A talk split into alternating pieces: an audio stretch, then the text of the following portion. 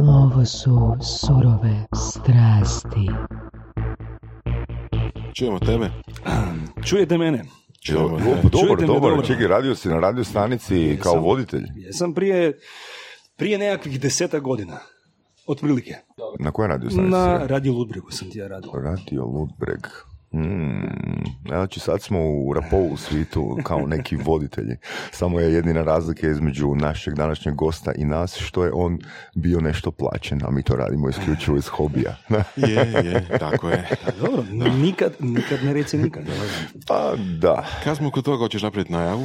Napravit ću najavu, ali prvo ćemo se zahvaliti Davoru Fučkaru koji me kontaktirao prije neki par tjedana i rekao je, pitao me da li prijemo preporu i da ima jednu osobu koja je njemu strastvena, koja je njemu inspirativna. Radi se o Bernardu Toplaku iz Varaždina. Bernarde, dobro nam došao. Hvala Saša, hvala Ivane i hvala Dado na preporuci. Evo, ja sam već možda i nešto spomenuo u našem nekakvom neformalnom dijelu, ali Dado mi je samo rekao, čuj, meni se sviđa ima jedan fantastičan podcast i ja kad to slušam, ja se sjetim tebe i ja sam tebe prijavio, a ti se dalje snađi. Ja rekao, nema problema.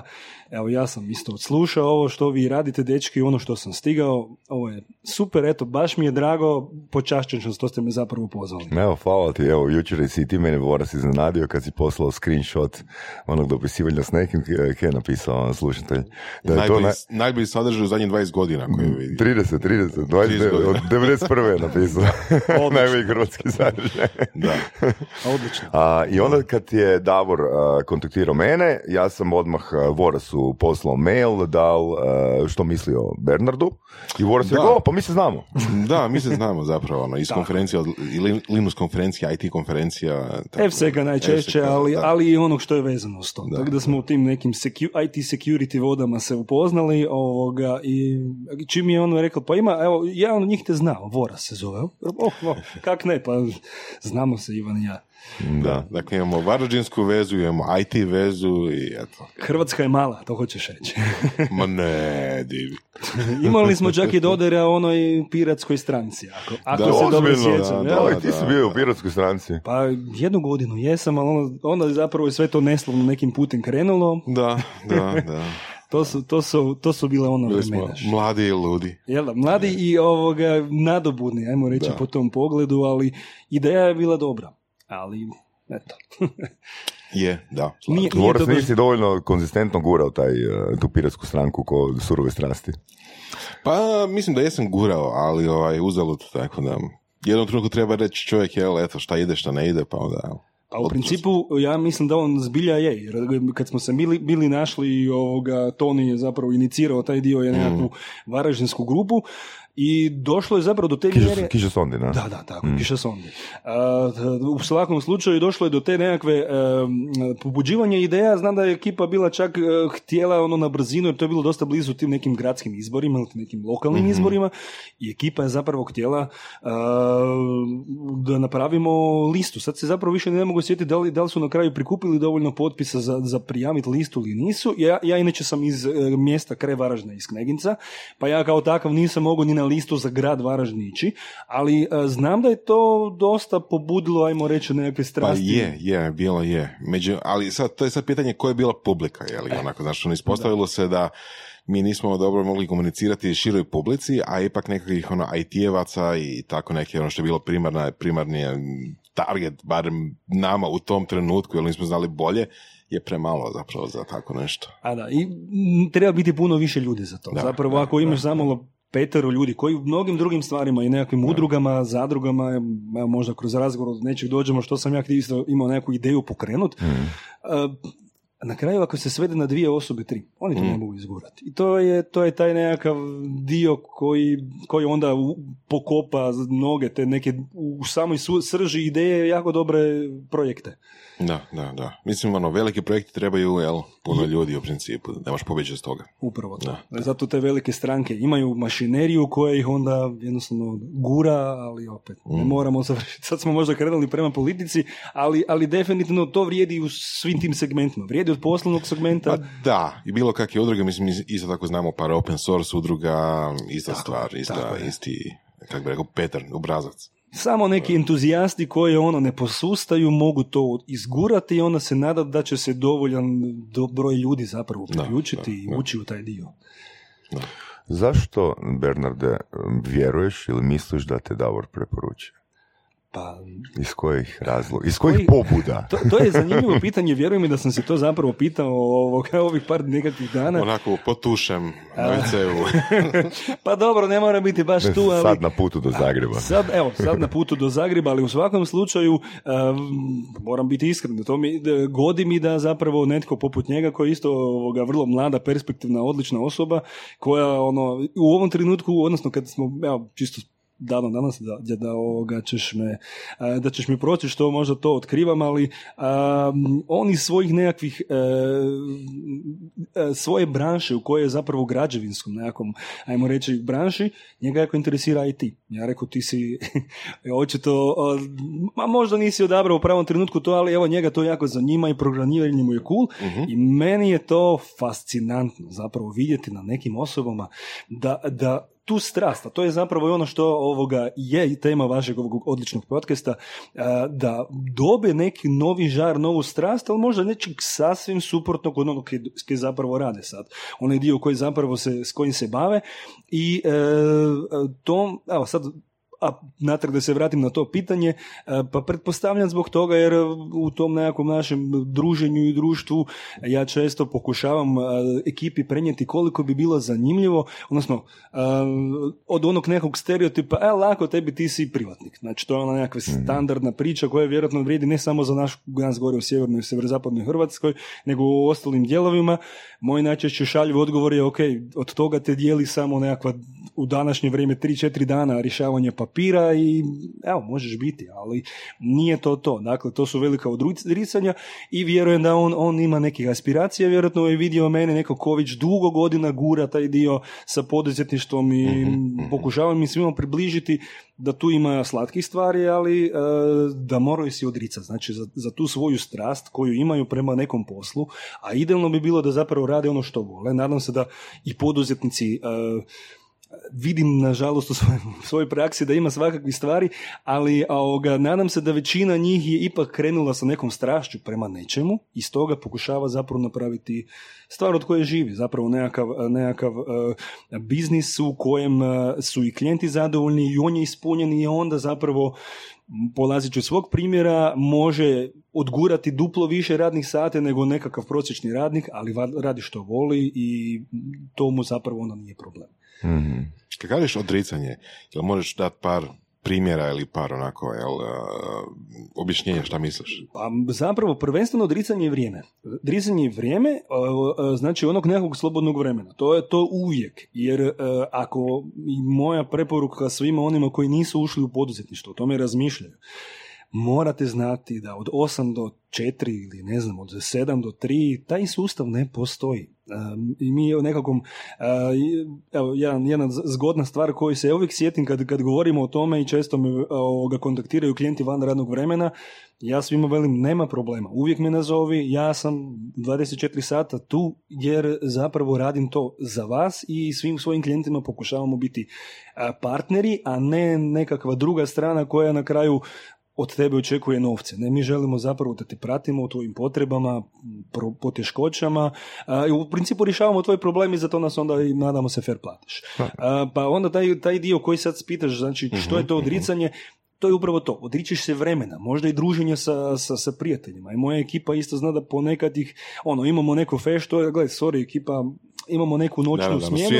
Svi rade do 5, a ti do... Ma mi radimo upravo to, zapravo radimo i do 3 ako treba, mi radimo sa serverima dosta, dakle, a to je možda Ivanu malo bliže nego tebi Saša, ali svejedno, tu se ne poznaje radno vrijeme, odnosno tu pokušavaš sa serverima neku promjenu, instalaciju, migraciju, raditi van standardnog radnog vremena, znači ako su serveri na drugom kontinentu, smo totalno u nekom čudnom vremenu u 3-4 sata i tu ja rado sa svojom ekipom, iako to moja ekipa, mora izbilja ih pohvaliti, odlično to odrade, ali ja volim biti tu blizu, volim zapravo sudjelovati, pomoći jer nikad ne znam što može poći po zlu i to znači da možeš u pravilu planirati, ali ponekad moraš zahvaliti ekipe, ekipa idite cugat, sorry, ali ja imam ovu noćnu neku smjenu, moram odraditi nekakav posao i... Mogu si misliti kako ti je teško s obzirom na geografsku poziciju ovoga na koje djeloviš. Da. Hvala ti na razumijevanju. Čekaj, nije bilo neka spika sad da je Varaždin centar svijeta po nekoj... Ne, Ludbreg, da, znam da je nešto bilo oko toga. Ludbreg ima... Ne, kako misliš bilo? Je, to je istina, da. To je povijesna i legendarna istina. Dakle, postoji legenda o tome kad posjetiš Ludbrega, onda zapravo možeš posjetiti centar svijeta. Dakle, imaš mjesto na trgu gdje je zapravo centar svijeta. Opa, lijepo. I koliko kako rekao, iskorištavate turiste na tu foru? Pa mislim da ovi iz Ludbrega se poprilično trude tu priču dobro prodati. Zapravo Ludbreg je i nekako središte, ajmo reći, i liturgijsko, znači ima tu neko svetište. Ja nisam baš iz Ludbrega, ali dosta sam provodio tamo vremena i što se tiče znači, mog nekakvog rada na Radio Ludbregu, koji mi je bio moj izlazak zapravo u neku radijsku sferu, u kojoj sam zapravo ko klinac sanjao. To je meni bilo cool i onda sam dobio priliku zapravo raditi na radiju. Yeah, nice. To je bio san snova. Dakle, ja sam bio spreman u tom trenutku raditi za minimalac, jer radim ono što volim. Koliko si mu godina? 19-20. Bio si radio voditelj s 19, ne? Da. Zapravo sam, sa 19 sam zapravo dobio angažman na radiju, pa je ono bilo neka top ljestvica, pa je onda to nakon 2-3 mjeseca preraslo u nešto stalno i direktor rekao, gle, to ti dobro radiš, jel si ti zainteresiran radi, pa ono malo usput marketing, pa vođenje nekih emisija, halo. Pa gleda, minimalno se zaki ti ne bi dali ovoga više aktivnosti. Ali u svakom slučaju, evo, to je bila ona... To je bila ljubav. Imam dvije nekakve ljubavi. Jedna mi je glazba, drugom je informatika. Znači, žena ništa. A govorimo o materijalnima. Žena spada u nešto drugo. Duhovna ljubav. Tako je. To su one druge ljubave. Ali govorimo o nekakvoj strasti za nečim fizičkim. Tu su onda, to je taj nekakav dio sa glazbom i nekakav dio sa informatikom. Ovdje mi se zapravo stvar spojila. Ja sam od svoje, ne znam, 13. godine sakupljao glazbu, ono vrijeme su naravno, mi smo starije, pa generacija, barem ja, di su bile kazete, pa ono kad su došli CD-i, pa su došla računala, pa je došao MP3 format, pa smo to mogli zapravo skidati, a ja sam danonočno bio u nekakvoj stvaranju svoje glazbene, ajmo reći, fonoteke, član svih CD klubova koji je Varaždin imao u to vrijeme. Koliko je njih to? A ono vrijeme ih je bilo, ne znam, 3. Mislim da, 3 su. Ono, živiš za glazbu, pa do te razine da sam čak imao neku suludu ideju, a možda i ne, to je bio nekakvi sredina 90-ih, kad zapravo su i te radijske postaje kod nas, dosta njih radilo u nekakvom kvazi piratskom dijelu, jer nisu imali nekakve koncesije. Ja sam u toj nekakvoj svojoj zanesenjošću, ljubavlju prema toj nekakvom glazbi i svemu, nagovarao svog frenda, čuj, ajmo mi zapravo po našem mjestu možda proći po kućama, prikupiti ono nekakve, ajmo nekakvi prilog da napravimo nekakav lokalni mali radio. Nešto tako. Kao crowdsourcing što bi rekli, da crowdfunding. Da, danas bi to nazivali crowdfundingom, ali ono vrijeme to bilo ono, pa kaj si lut, pa ko budem to dao, pa mislim, to je ilegalno. Rekao, dobro, ali mislim i ove lokalne stanice koliko znam ne rade baš potpuno legalno. Svako malo su nekog zatvarali, pa su ga otvorili, pa su preselili taj nekakav odušljač malo dalje. Bilo je malo divlji zapad po tom pitanju, ali evo, onda se meni dogodila ta prilika da zapravo dođe. Si mislio kad biti DJ ili recimo pokrenuti band? O bendu sam puno razmišljao, ali nekako u svojoj okolini nisam vidio druge osobe koje bi zapravo naginjale prema glazbi. Znači ja sam imao zapravo malo me u ovom trenutku sram reći za koji instrument sam išao u glazbenu školu, ali nekakva prvi razred osnovne glazbe. Što, usna harmonika? Nije usna. Benjo. Nije ni benjo. Jel ona je aboriginalni, ona je tuljac, ona koji je To bi bilo cool, a to me ne bi bilo zapravo, mislim zašto? Zato jer malo naginje, znači, evo, pogodit ćete vjerojatno, naginje prema stilu glazbe koji mi nije baš najdraži. Lutnja. Ne, tamburica bi čak bila i ok. Gusle. A niko od nas ti u sjever gusle. Ali evo, ajde, pomoći ću ti, Saša. Bio si na početku jako, jako blizu, kad si onaj prvi instrument koji si spomenuo, a... Bez usne. Harmonika. Bez usne, tako je. Bila je harmonika. Zapravo moja majka je, moj tetak je u principu glazbenik, odnosno on je imao nekakav bend, oni su virali na svadbama i tako dalje, a i ja kao klinac, očito već u to vrijeme nešto me vuklo, tam su bili neki konjak gitara, bubnjevi, ja sve to navlačio, ali navodno majka kaže da sam se najviše zadržavao kod harmonike. Ni 5, ni 6, evo sa nekakvih 7 godina majka mene upisala i za glazbenu harmoniku, jer mali je, ono, vidi se da voli, dira harmoniku, to mu se sviđa, ajmo mi njega u to dati. Izgleda zanimljivo, ima dugmiće. Imaš na dvije strane. Da. Bilo mi je to cool, ali ne znam, da to vrijeme još ono, tek synthesizeri su dolazili, ali to onda više, više me počela vući ljubav prema informatici i ta moja harmonika je, eto, negdje u koferu, ne znam, na tavanu, negdje stoji, ne znam gdje je, ali u principu nakon toga sa klavijaturama sam nešto radio, ali zanimalo me zapravo više da i produciram glazbu. Znači, taj dio mi je bio zanimljiv. Kad zapravo su mi roditelji kupovali računalo, odnosno kad sam ja, opet mamu, pridobio na to, pa mama, čuj, sad sam već srednja škola, ali informatika me zapravo zainteresirala u 4. razredu osnovne škole i doslovce sam pisao sam kod na papiru. Znači, nemam nikakvo računalo doma, u školi imamo 2 orla, znači, stara ekipa vjerojatno vidjela, orlove opet varaždinsko računalo, znači, bila su 2 orla, ali mene je fasciniralo kad si ti napisao 3 linije koda i on je zapravo vukao crtu, znači ono, ti si napravio da se nešto događa. To je bila ljubav na prvi pogled. Znači 4. razred osnovne škole, zapravo to je bila neka izborna grupa informatička i u pravilu profesor je rekao, inače mi primamo tek od viših razreda osnovne, znači od 5. ali vas 2 mala, mi smo bili na 4. razred, kao vas 2 mi se činite da volite matematiku, jer smo bili kolega ja, ajde može. I tu, nakon toga, ta informatička grupa je meni bila san snova. Kaže kolega, to ovaj kolega koji smo pričali ili... Nije bio taj kolega koji je bio za radio i nije ovaj kolega, ne, zapravo Dado je 10 godina mlađi od mene. On je mlađa generacija, ali bio drugi kolega kojem se to jako sviđalo, taj informatički dio. Nas je nekoliko bilo uz orlove, basic, pisanje koda po papiru, ne znam, crtanje, znači kako da iscrtamo nekakav logo, onda uzmeš onaj milimetarski papir pa crtaš ono dotove i da zapravo možeš onaj mov drav napraviti taj dio. Ono, tu se rodila ta ljubav i u srednjoj školi uz to da ja recimo sam sakupljao tu nekakvu glazbu. Znači bilo je onako lila ili glazba ili IT? Više IT bio. IT zapravo je bila nekakva primarna ljubav, ali ako uz to mogu na računalu producirati glazbu, to mi je bilo cool. Pa nakon toga počneš zapravo upoznavati alate za uređivanje zvuka, nagovoriš mamu da ti kupi u tom trenutku najskuplju, ajmo reći, zvučnu karticu. Znači imaš dobre ocjene.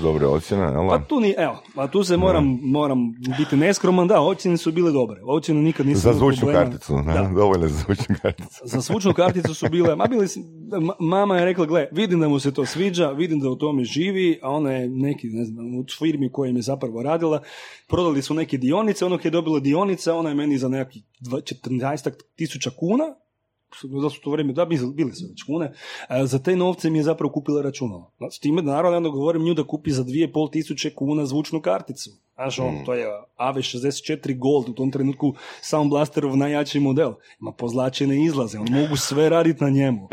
To mi je bio onak san snova i tu sam nešto malo počeo slagati, igrati se, ali nakon toga više sam prema programiranju, pa izradu prvih nekakvih webova, negdje, znači to je bil 2., 3. razred srednje škole i tu sam upoznao web. tu se rodila ljubav, ajmo sad napraviti neku web stranicu. A gdje si išao u srednju? Koju srednju? Inače, zapravo zanimljivo je da nisam išao u neku tehničku, išao sam ekonomsku. Uh-huh. U gospodarsku, zapravo sam bio ekonomist, okay. Ali me ono, full privlačio taj dio informatički. Kako to da nisi išao?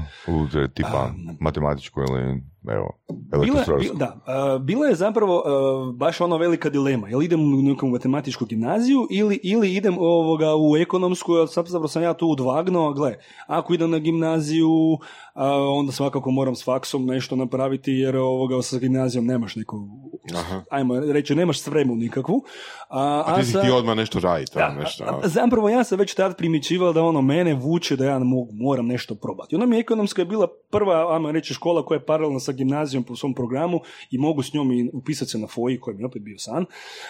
I rekao, ajde, ok, idem ja na ekonomsku. I zapravo danas me uopće nije žao. Zbog toga jer primjećujem na drugim kolegama ili mojim djelatnicima u firmi koji su možda išli ili u gimnaziju ili neke druge škole, koliko njima nedostaju možda ti ekonomski predmeti kojih ono vrijeme su mi možda bili neki dosadni, neki su bili full cool zanimljivi, ali neki su mi bili, možda to naravno ovisi o profesoru koliko on to napravi zapravo zanimljivim, ali oni su mi zapravo bili dosta, kasnije mi dosta pomogli. Kad zapravo ti si u nekom poslu, onda tebi puno pomaže kad ti znaš nekakva poslovna izvješća pročitati. Ako ti razumiješ bilancu, ako razumiješ neke druge stvari koje ekonomska škola mi je na kraju pružila, kasnije sam dosta bio zahvalan tome da imam taj put srednje ekonomske, pa nekakvog foja, da imaš jednog i drugog u toj cijeloj priči, ali što se tiče informatike sam samouk. Na kraju krajeva sve te stvari mi opet nije ni onaj dio na faksu koji sam imao, to ti ne može pružiti. To ja svim svojim djelatnicima kažem, gledaj, tvoja diploma, svaka čast, ali mene zanima što ti znaš, a ne da si ti dovoljno puta izašao na taj ispit. Možda malo zvuče grubo, ali to je istina. Ali je realno. Ali realno je, da. Tako je. A njima svima i objasnim, gledajte, ekipa, nas klijenti plaćaju zbog nečeg što mi možemo isporučiti. Da. A ti moraš meni pokazati da ti ili to znaš, ili ćeš moći naučiti da mi to možemo, jer za diplomu novce ne dobivamo. Da, generacija naših roditelja onako malo bila opsjednuta diplomama, ali to je bio takav sistem, jer zapravo nije bilo bitno što ti možeš isporučiti klijentu, jer... Tako je. Bitno je bilo da imaš diplomu i s diplomom zapravo onda dobivaš, pa i danas možda ajmo reći da su diplome nekakve jedine ulaznice u nekakvu državne firme, da, državne firme još uvijek jesu, da. Ali to je baš taj dio gdje nije te briga za klijenta, jel? Upravo. Da, u IT-u generalno nije filter diploma? Mislim da bilo koje ozbiljno firmi nije. Ima firmi koje možda još uvijek to, ajde da mi to vidimo, ali nama koji smo, ajmo reći, manji. Ja često pričam i tu priču svojim djelatnicima ili potencijalnim djelatnicima. Najbolji programer kojeg sam ja ikad imao u firmi nije imao završenu ni srednju školu. Znači, on je bio malo nekakav bohem, ajmo reći na taj način. Bio je u nekom svom punk stilu, imao nekakav svoj drugačiji, nekonvencional, ajmo reći, stav prema životu. I volio je, ajmo reći, raditi u neka čudna vremena dana ili noći, ali on kad je sjeo, on je recimo napisao taj kod u 2 sata, za koje ja sam uvjeren da većina drugih koji nisu takvi entuzijasti i nemaju taj klik, treba im vjerojatno 3 ili 4. Ali međutim, evo, velim, to je, opet on ima neka, mislim, takve osobe onda često imaju malo drugačije nekakvih stavova koji, ili nekakvih krivih navika, pa onda klijenti uz to da imamo kvalitetan kod traže da smo i na vrijeme. I tu onda počnu problemi. Tako bude. Da, ali to mi je dobar primjer da ljubim, velim, gledaj, ljudi, svaka čast na diplomi, to vam je super. Međutim, mene zanima što znate. I tu je veliki propust i često zapravo ja sam i sudjelovao na tim nekakvim, ajmo reći, radnim skupinama na našem fakultetu, gdje uvijek ističem svima, dajte studentima više da osjete život. Odnosno da shvate tu priču. Da, ono što si ti Ivane spomenuo zapravo, da je našim roditeljima ono često samo ti završi taj faks, posao će već doći. Treba im objasniti da to baš nije tako. Znači, mi svi poslodavci očekujemo da nam dođe sa nekakvim primjerom što je radio. Ili barem da uz nekakvih par svojih radova od ovom već samo odluči. Jer u informatici imamo desetke različitih smjerova. Jel si ti za hardware, software, mreže, web, imamo u svakom od toga opet 10 podsegmenata. Ali netko se mora odlučiti i reći, gle, meni je cool raditi frontend, ja volim backend, volim baze, volim različite druge stvari, da zapravo ja u njemu zbiljaju uz njegov rad vidim da je on za to. Jer znam iz prakse. Koji je onda idealni model po kojem ti filtriraš buduće zaposlenike? Kako da se tebi osoba javi bez fakulteta, bez fakultetske diplome, a da ti ostaneš impresioniran ili zainteresiran saznat više? Pa nekakvim primjerima. Znači, nek mi pošalje svoj postojeći rad. Ako mene neko očara, meni pošalje nešto isprogramirano, ne mora biti, mi radimo najčešće sa PHP-om, jer smo webaši. Ali ako mi pošalje o nekom drugom programskom jeziku nešto, ja vidim da ta osoba zna ovoga, znači svu logiku programiranja i da ima nekakvu želju i strast, i naravno to je psihologija, kroz svoje nekako vrijeme sam je dobio taj nekakav feeling da prepoznaš osobi da li ona je baš ono iskrena u tome ili zbog toga da bi ti rekla sve što ti hoćeš čuti i zbog toga jer hoće dobiti posao. Upekao sam se par puta, ali mi za to imamo svi takva neka iskustva, pa te to ono napravi, ajmo reći, malo preznijim. Ali primjer je, evo, to je odgovor na tvoje pitanje i to kažem svim studentima. Ajde pripremite, ali volite backend, volite frontend. Daj mi 5 primjera, daj mi 10 primjera. Daj mi pokaži, ako si frontendaš, pokaži mi što si do sad napravio, koje su tvoje ideje. Jesu primjeri jedina stvar ili imaš neke testove, neke upitnike? Nekako mislim... Ti testovi su zgodna stvar, ali do sada, evo, budem iskren, nikad ih nisam testirao. Znači, pričamo o tvojoj firmi Exabyte, jel da? Tako je. Koliko je ta firma sada? Misliš koliko zaposlenika? Sa mnom 11. Znači, mi smo prije krenuli, zapravo mnogi ne znaju kao Orion informatiku. To je bio moj obrt, pa smo mi 2015. godine, pošto smo dosta narasli, prebacili to ipak na poslovanje sa d.o.o. Ima i tu drugih stvari zbog kojih je obrt kod nas malo...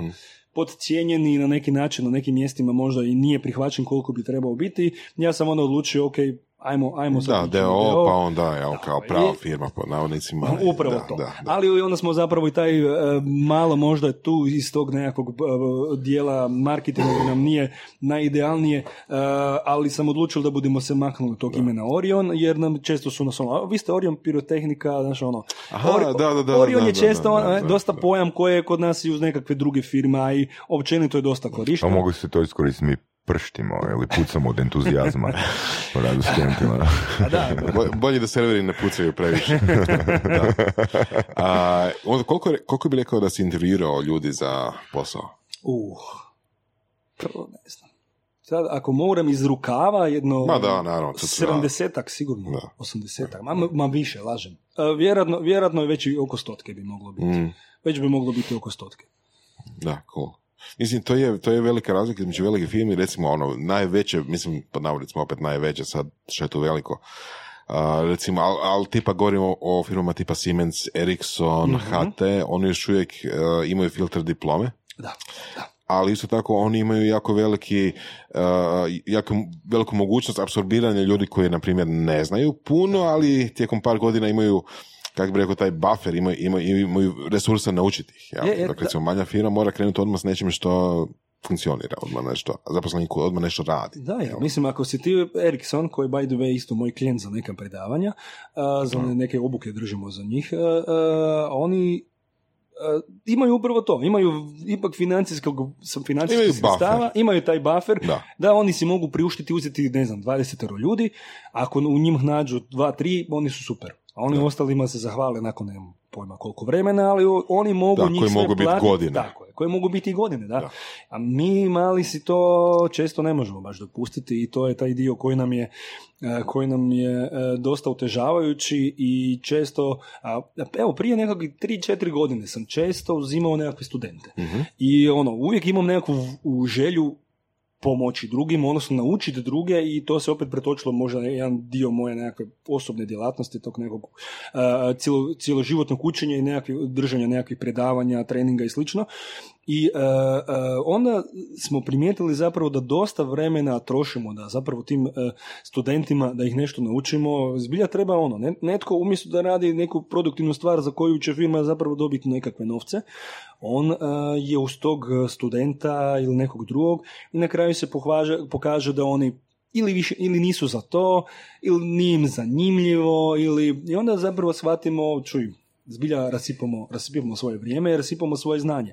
A iz druge strane, evo, mnogi kolege su mi često, pošto smo, mi rastemo dosta postepeno. Ja sam jedan od onih koji dosta odbija nekakvu brzi rast i nekakvu streloviti rast, jer očekujem, imam bar tu taj nekakav feeling da bi to moglo biti i put prema dolje. I zato mi rastemo postepeno, ali sigurno. Znači, mi imamo svaku godinu nekakvih lijep postotak rasta, ali da to bude konstantno, da ne počne u nekom trenutku stepenica ići prema dolje.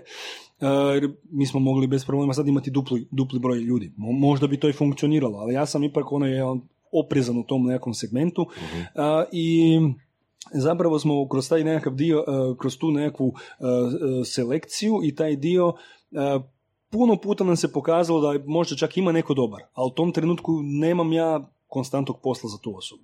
A opet ga ne želim premalo platiti. Ne želim mu davati nekakav minimalac i podcjenjivati osobu, jer želim da svako zapravo kod mene se dobro osjeća i da vidi da zapravo imamo dobar fair odnos. To nisi ti na radio stanici bio podcijenjen. Ako je nekom napeto.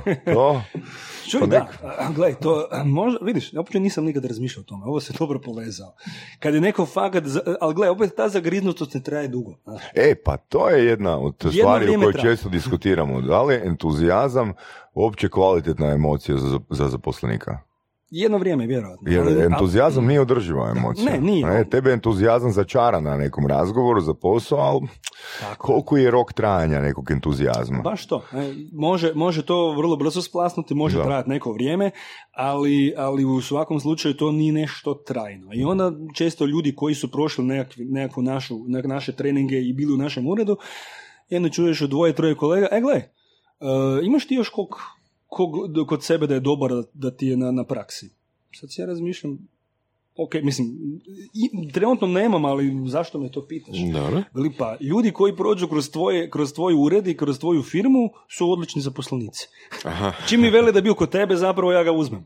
Ja rekao, super, znači mi sad besplatno proizvodimo radnu snagu. Znači to je zapravo fakultetska diploma za zaposlenje. Da, to ti je to. Znači kad kažem, bio sam u Orionu ili u Exabyteu sam bio na praksi, može, ti si naš.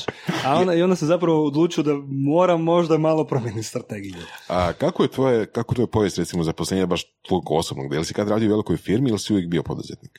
To ti je zanimljivo i sad ako vam ispričam cijelu priču, mislim da budete se šokirali. Ne znam koliko ste stigli istraživati o mene, ali možda ne piše. Pa nemate baš puno u medijima. Da, nema me. To je do moja... sada, do najvećeg medija. Do najjačeg podcasta u regiji, a i šire. Da, tako je, jer postoji monopol na audio podcast. Evo, ja sam u posljednje vrijeme dosta samozatajan i ne želim baš puno se isticati i drugi naše, firme u istoj branši, ne nazivam ih rado sa konkurentima, jer ja držim da smo svi mi u istoj poslu i da smo najveći konkurenti zapravo sami sebi. Ako neko udabere nekog drugoga, svaka čast. Znači onaj koji je to njima prodao i napravio dobar posao. Mi možda nismo, a možda ima kakav veza. To mislim, ipak smo Hrvatska. Ali u svakom slučaju ja se s tim ne zamaram i nemam tih nekih problema kao što često drugi imaju. To nam je konkurencija, s njima ne razgovaramo, šta dalje od njih, da slučajno nešto ne saznaju od nas. Kao da misli izlaze kroz eter. A u principu taj dio mi je, i zato neki rade kroz blogove i tako dalje. Ja sam rekao, za sad ne budemo radili ništa, možda ćemo ovu godinu to i promijeniti, ali ono što je zapravo i nama zanimljivo, možda jedna zanimljiva stvar koja se isto i mojim stranim klijentima dosta im je fascinantna. Znači, mi smo firma u ovom trenutku od 11 zaposlenih. Što mislite koliko ljudi radi naš sales? Svi. Prenesenom značenju da. Ali... Ako kažeš ništa, odnosno nula, onda si prilično u skladu sa većinom IT firmi te veličine koje smo pričali i koje znamo. Jer u principu to je nekako... Standard. Da, da. Pa možda je standard. Iako nekak ja mislim da svi nakon što prođu broj 5, 6, 7 počinju izdvajati nekoga. Ko će raditi sales, ko će možda pisati blogove, ko će možda raditi im barem nekako... Ali to je baš specifično za IT. Znači, znam puno firmi, znam puno ljudi koji su pokrenuli firme ili koji rade u firmama koji su tako te veličine, otprilike neke 10 do recimo 20, 25 ljudi ili tako nešto. I... ne mogu se trenutno sjetiti ni jedno koji ima dedicated sales, marketing, PR ili bilo što od toga. A prepuni su posla. To je zapravo taj nekakva dobra strana, jer nama svi poslovi koji dolaze, ne dolaze uz to što zapravo Bernard je nekakav dobar sales guy, ima odličnu priču i zna šarmirati, ajmo reći, kupca i ode kod njih i on to proda. Ne, dolazi zbog toga jer smo mi prije odradili dobar posao i nas samo nazove neki partner, prijašnji klijent ili sadašnji klijent, dajmo reći, imam nekog za preporučiti, daj se slušajte ga, vidite da mu možete što napraviti. No. Sav naš sales ide kroz zapravo tu preporuku. Mi, evo, kad sam razgovarao prije 2 godine sa našim najvećim partnerom, jednim velikim data centrom u Njemačkoj, i tako mi razgovaramo na konferenciji, dođemo do toga zapravo da mi nemamo salesa. On kaže, čekaj, vi kod nas imate više od 100 servera koje vi održavate, a vi nemate salesa. Ne rekao, mi tek sad radimo na nekakvoj stranici koja će prodavati hosting, server i sve. Ono veli ovako, ono mene isto zapravo zamislila, ta njegova rečenica, veli, čekaj, koliko ćete onda vi zapravo servera trebati kad vi počnete aktivno prodavati? Ja rekao, da, to je ono što ja uvijek sam pažljiv i da hoću da mi imamo dovoljno ljudi da može onda i možda taj veći broj klijenata i kvalitetno odraditi. Da onda zapravo to svoje nekakvo dobro ime, renome, ne prokockamo. Možda da si uzmemo previše posla kojeg ne možemo... Ali kad bi sad recimo trebao odabrati smjer, da li bi prije išao razvijati, da li bi radije išao razvijati sales team, ili sales osobu, ili content u vidu bloga. I dalje content. Zbog toga jer mi imamo konstantno, imamo posla i imamo uvijek nekakvih novih ideja i novih malih projekata koji su, neki bi ih nazvali startupovima, mi to držimo kao nekakvi mali projektići, prototipovi u firmi. Ja sam kreator, mislim, mene uvijek tjera nešto, ja želim povezati više tehnologija, više stvari koje znam u nešto novo, što je zapravo klijentima potrebno, što im je zanimljivo, što zapravo možemo riješiti njihovu potrebu, njihov problem možda riješiti. Jednostavno to me pogoni. U salesu sam zapravo dobro mislim iskreno da mi dobro ide, ali i dalje, ako me pitaš što mi je najveća strast, raditi nešto. Proizvoditi nešto novoga, osmisliti nekakav novi koncept, projekt ili nekom dobrom klijentu riješiti njegov problem spojom nekoliko naših tehnologija koje znamo u nešto novoga. Cool, jasno.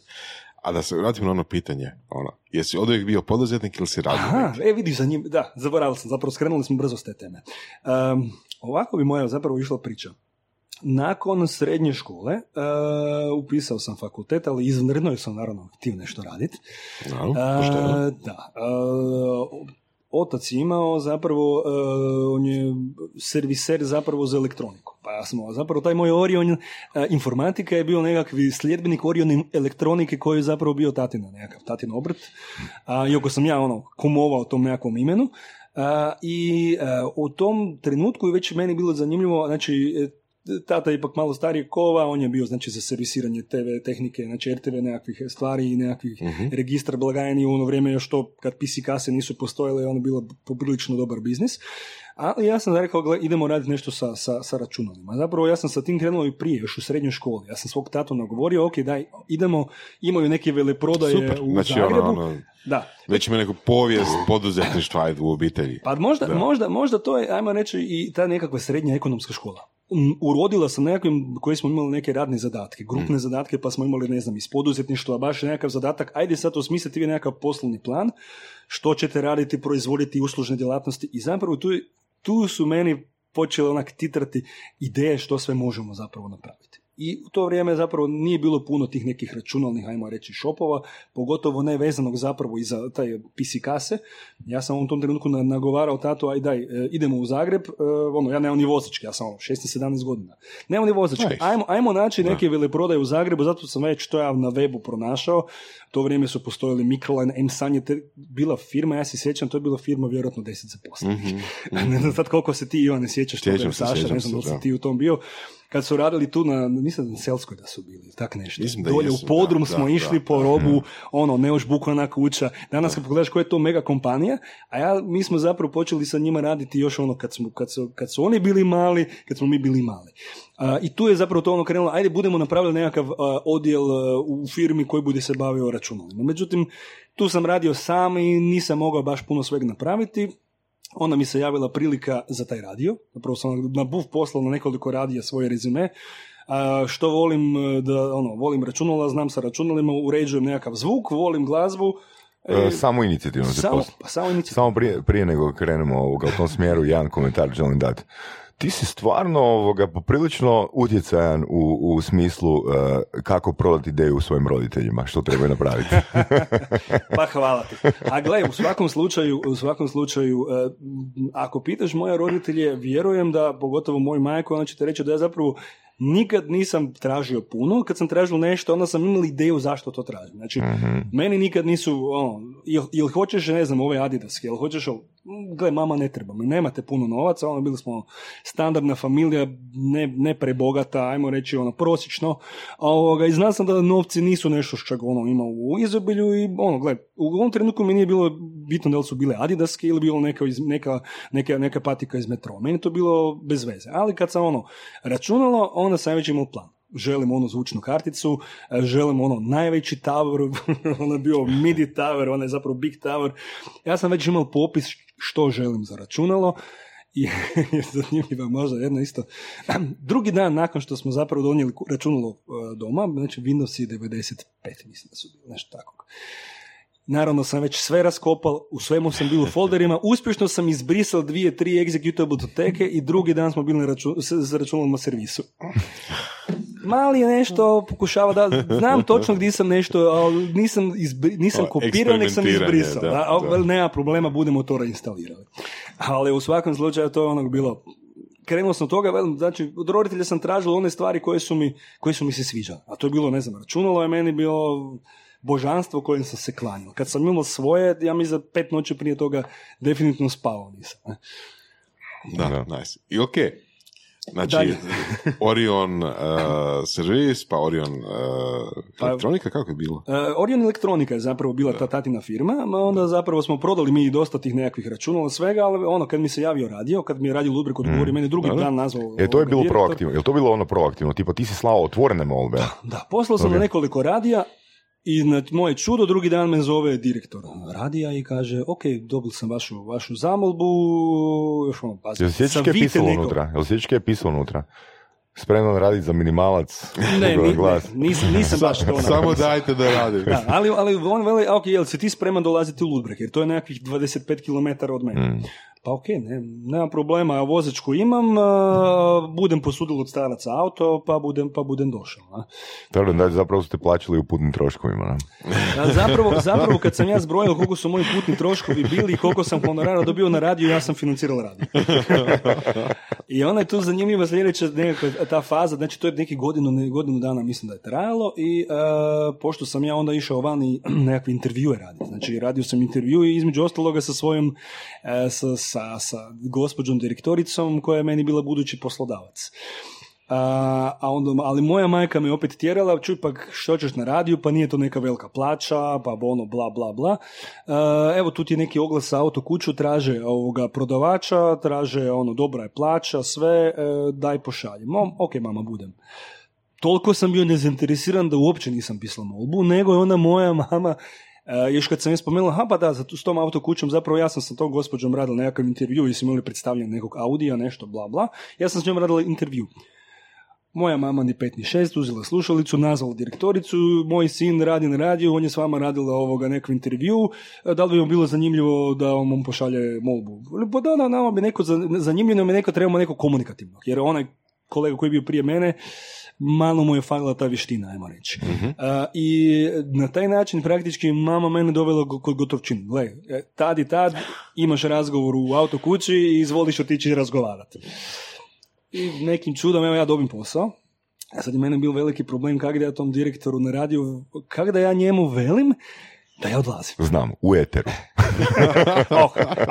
To bi bilo prebrutalno. Ne, gledaj, tom čovjeku sam zbilja zahvalan, je dao veliku, više nije s nama, pokojni je, ali ja sam bio jako zahvalan i mi on dao priliku, imaš nekog novog ko ti se javi i on je vjerojatno prepoznao što ja tražim u svojim djelatnicima, neku strast, da vidiš, gle, ovaj zna to i njega to fakat zanima. Kaj ti zanima, zanima je strana glazba, zanima je top ljestvica. Ok, jedna cura već to vodi, možeš uz nju to početi, trebamo nekog za domaću top ljestvicu, imamo još neke emisije. Kaj, informatika, ti si na foju, ili hoćeš napraviti emisiju o računalima? Hoću, ok, super. I tu se rodila moja emisija koja je zvala Cyberbyte, koja je zapravo opet promovirala, ajmo reći, nekakvu informatiku. Cool. Tako da, evo, tu su krenule te priče, ali onda je bilo, to je taj zanimljiv detalj kad sam zapravo, taj dan kad sam zapravo trebao najaviti, jer mene nazvala direktorica, gledaj, mi smo se odlučili za tebe i ti u ponedjeljak, znači to je bilo srijeda, kad možeš početi raditi? Mislim, ja uopće nisam razmišljao o tome da bi mogao actually dobiti taj posao, ne?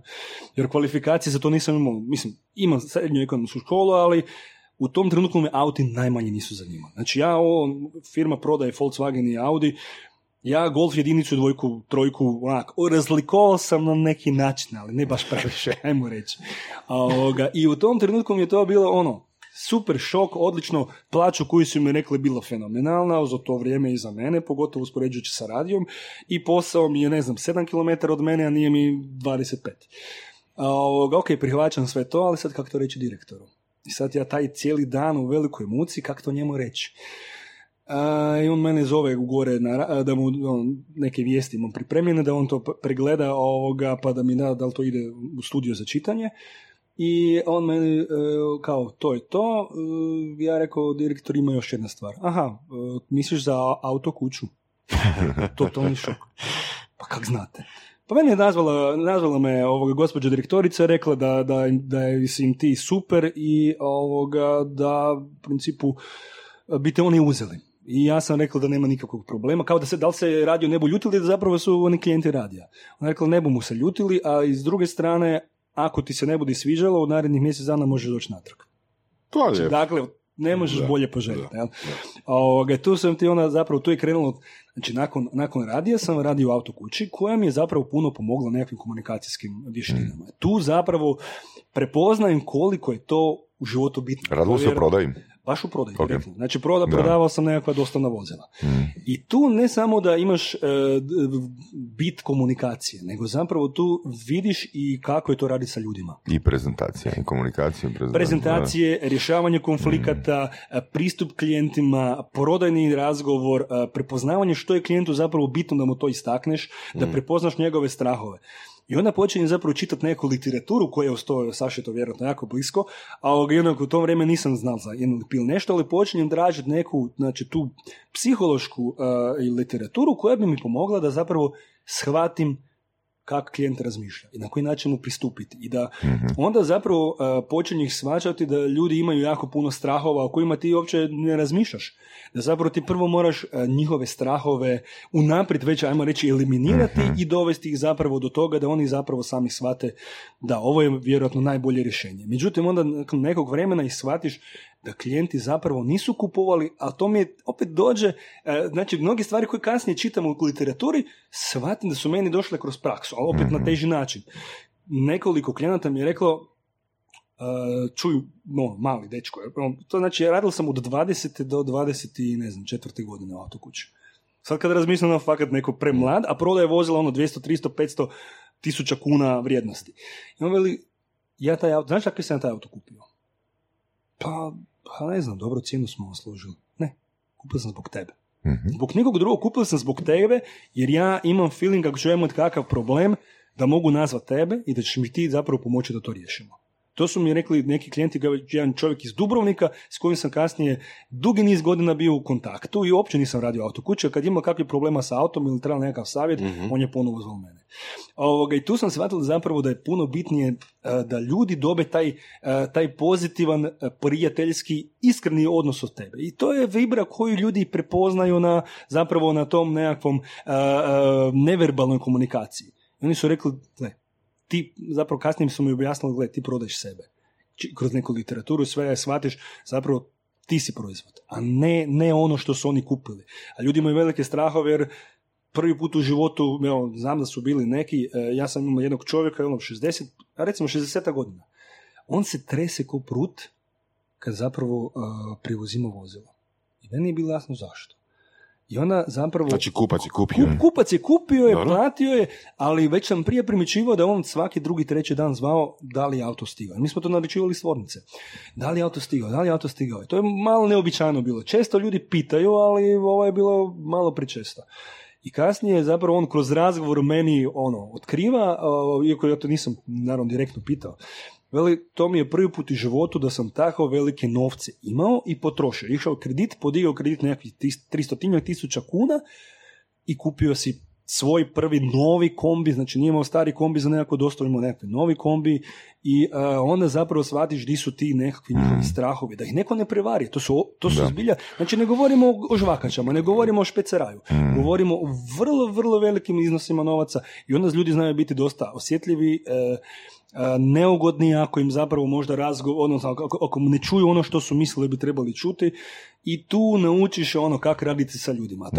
Tako da vjerujem u onu priču koja kaže ako znaš prodavati aute i osiguranja, možeš prodati bilo što. Prodao sam osiguranja. Za auto osiguranje. Ne, općenito. A slušaj, sad si spomenuo dobar primjer za prodaju, možda nekome pomogne. Znači, ljudi su toliko, svi mi smo napravili toliko krivih odluka prilikom kupnje nečega, da nam je takva neka koja je malo skuplja, definitivno stvar, moramo poprilično razmisliti, a radi se upravo o tome, radi se o strahu. I onda sam pročitao jednu rečenicu, da ne spominjem autora, jer sam ga već par puta spomenuo, znači da se klijentu kaže nemojte zbog određenih krivih odluka u svojoj prošlosti danas propustiti ovu dobru. Odlično. To je bitno jer zapravo nakon vjerojatno nekoliko krivih iskustava počinješ sam reagirati na to, već po iskustvu. Da, spomenuo se da si skužio, ili tijekom iskustva si skužio, kad ljudi ne čuju ono što misle da bi trebali čuti, jel da? Možeš to malo komentirati. Kako onda prepoznaš to da čovjek nije čuo ono što hoće da čuje? Neverbalna komunikacija. Pratiš mu pokrete lica, znači, a tu sam naučio dosta ljude baš gledati. Gledati im, znači gledaš onaj gornji dio, torzo, ruke i njihove reakcije. Najčešće reakcije, ako ne čuju nešto što im se ne sviđa, najčešće se provuku. Pa možda ruke prekriže, to je dosta mi poznati znak bio zapravo da nešto nije u redu, a i promijene izraz lica. Možda su u tom trenutku bili zainteresirani, možda je blagi osmi bio. Kod nekih uvijek su bili na neki način, nisu bili nasmijani, nek su bili nekakvog neodređenog pogleda.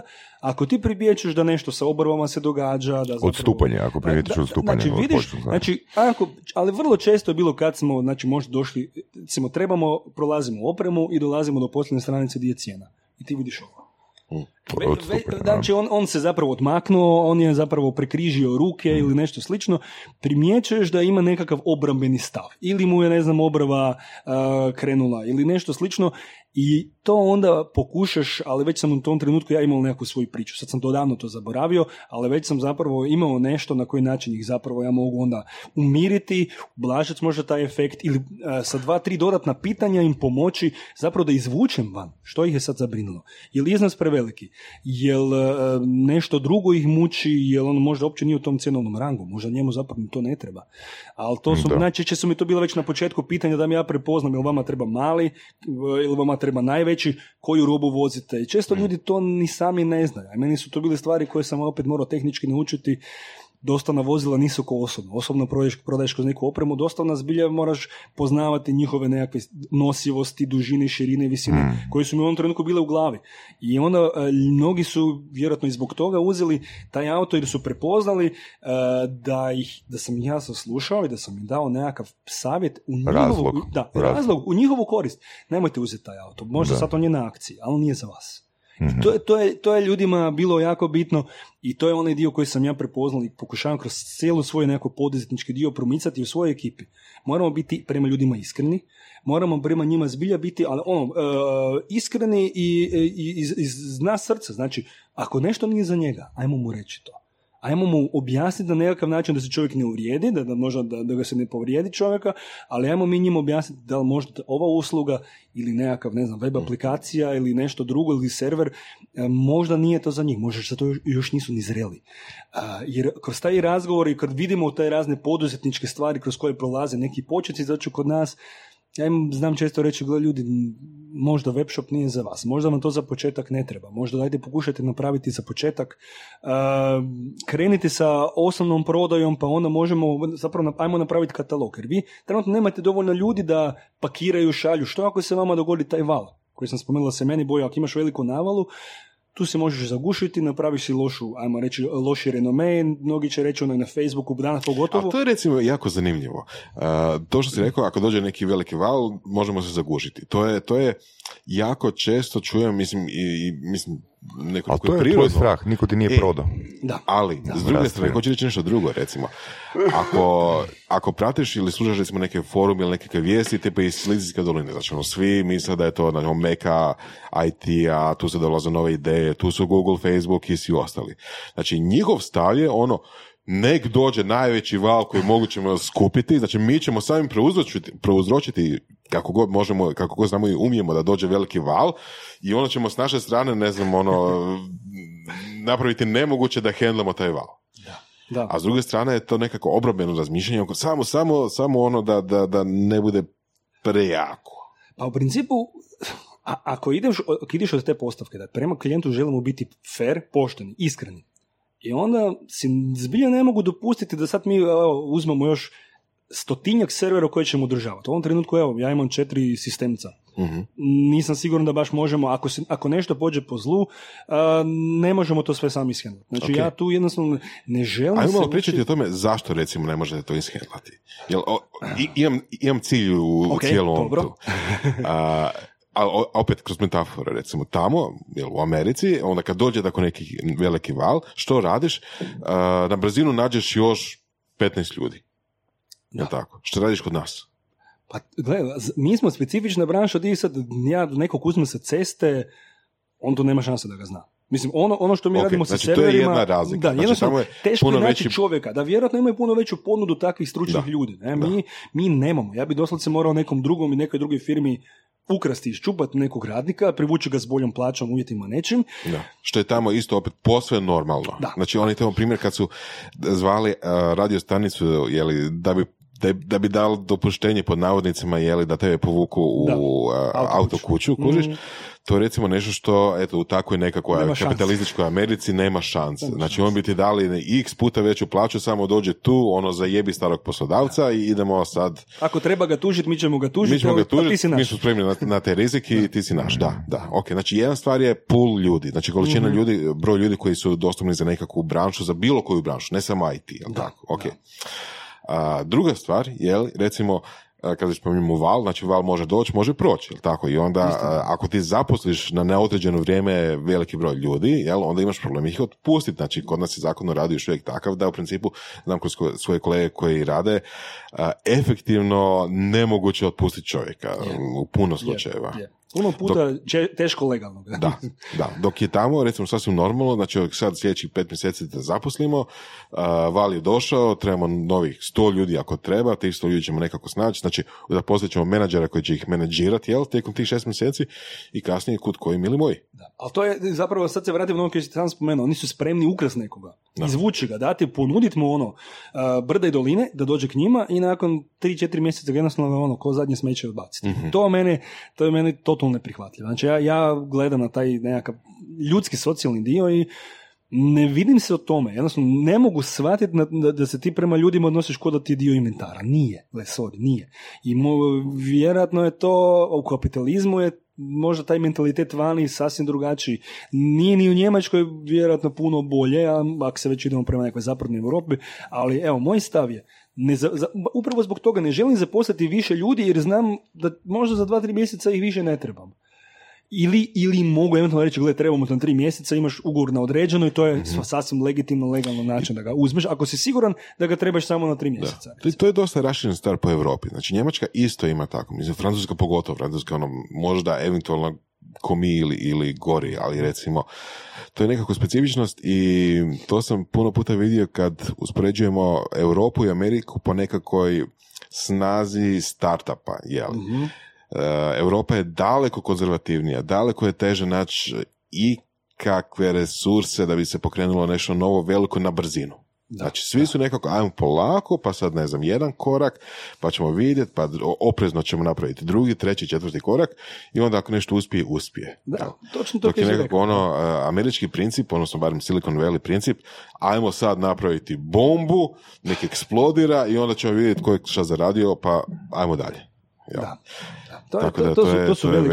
To si dobro davao baš. Jedina okolina koja mi nije dala takav dojam, europski dojam, to je opreznost, jer recimo kad sam bio u Londonu, to je najsličnije po mom iskustvu, nije baš tako veliko iskustvo, ali najsličnije nekakvom američkom principu.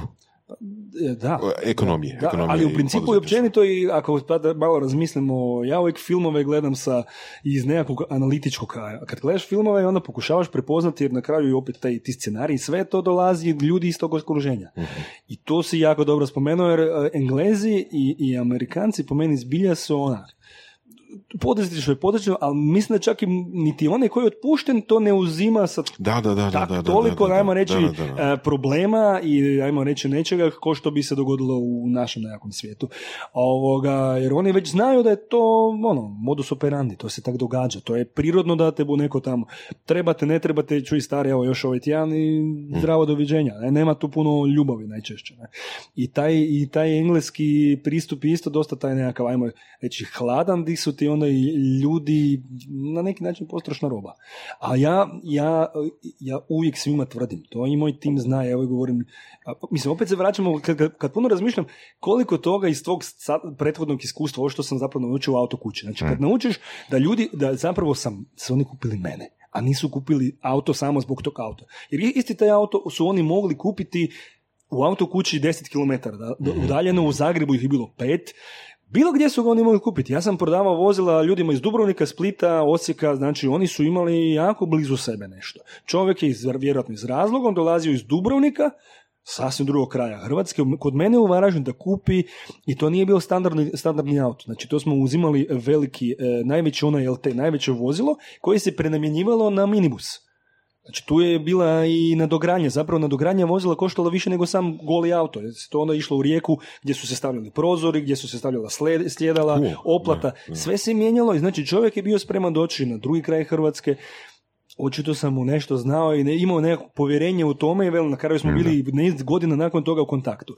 I onda kad znaš da zapravo ljudi kupuju tebe, odnosno ja i svoje firmi, oni rade s nama i često moj klijent veli, gle, onaj tvoj djelatnik jako dobar, odličan je, ja sam s njim zadovoljan, mi imamo ponude za nešto jeftinije usluge, ali ja ne razmišljam promijeniti. Vi meni radite sve kaj zapravo meni. Imam par pitanja, jesi li zaposlio ikad zaposlenika koji se tebi nije svidio na prvu? S kojim nisi kliknuo? Imao je skill, ali tebi se nije svidio? Ne. Mm-hmm. Ne, nisam zapravo. Tu moramo jednostavno, ako vidiš da tu nešto ne štima... Ajmo reći, ima sve kvalitete koje su potrebne, znači brz je, želi učiti, dosjedan je, znači možeš računati na njega, ali jednostavno niste klikli da bi otišli na gemištu u klet. Dobar primjer, ali gle, ako sad malo bolje razmislim, bili su dvije osobe kojima sam dal priliku iako mi se činilo da možda tu nešto ne štima i pokazalo se zapravo kasnije da sam u pravu, ali nisam ih zaposlio, nego su za početak došli na neku praksu. Odmah mi se činilo da tu možda nedostaje kod njih nekakav karakter, nekakva crta koju bi ja cijenio. Okay. I znači dobili su šansu praksa, i pokazalo se zapravo da sam bio pravo. Okay. I sad, nismo surađivali. Druga stvar, kako si razvijao te komunikacijske vještine, iskustveno i kroz učenje, jesi li skloni tome da budeš u trenutku i gledaš što se događa s osobom na temelju inputa koju daješ u procesu prodaje, ili stavljanju ljudi u kategorije, na primjer, oni disk sistemi ili slično, ako si čuo za to.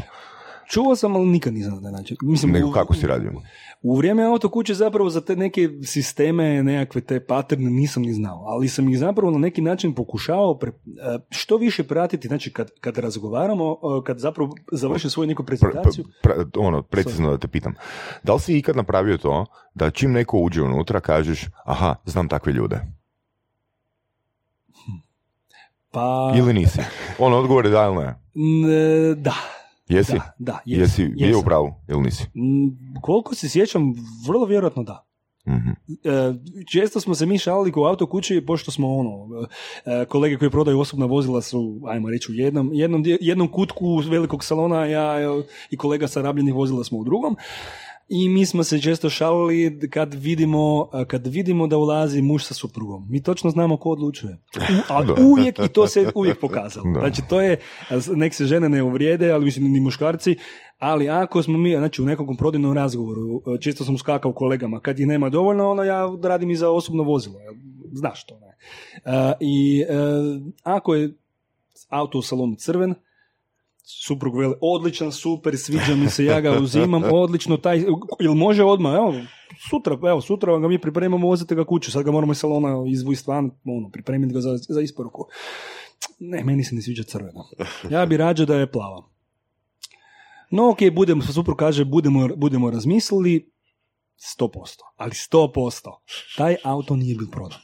Taj auto nije bio prodan. Ako je supruga rekla, meni se ne sviđa, taj auto nije prodan. Iako bi ga uzelo odmah, ne, oni su rađe naručili plavog ili nešto drugo, taj je jednostavno utjecaj, utjecaj postoji. Žene znaju na koji način doći ono što zapravo one žele. I to je moja životna škola, gdje sam to jako dobro prepoznao. Jesi imao kad uspjeha u brđivanju supruge da ipak uzme? Supruge? Da. Podiđe mužu u njegovoj odluci da uzme crveni. Sve misliš u tom salonu, uvijek sam pokušao gospođu objasniti da da iznutra nije crveni.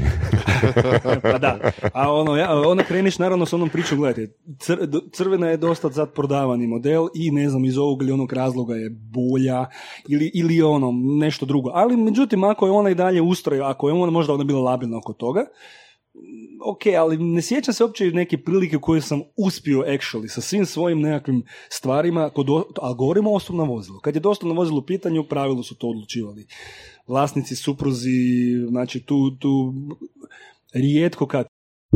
U podcastu Surove strasti upoznajemo ljude koji su strastveni u onome što rade. Ovo je podcast za preživljavanje u surovoj stvarnosti. Pridružite se Saši Tenodiju i Ivanu Vorasu u otkrivanju što pokreće uspješne, motivirane ljude. Ljude koji su strašću, predanošću i vizijom postali kreatori vlastitog, a i naših života. I ono najvažnije, saznajte kako su to napravili. Slušajte Surove strasti.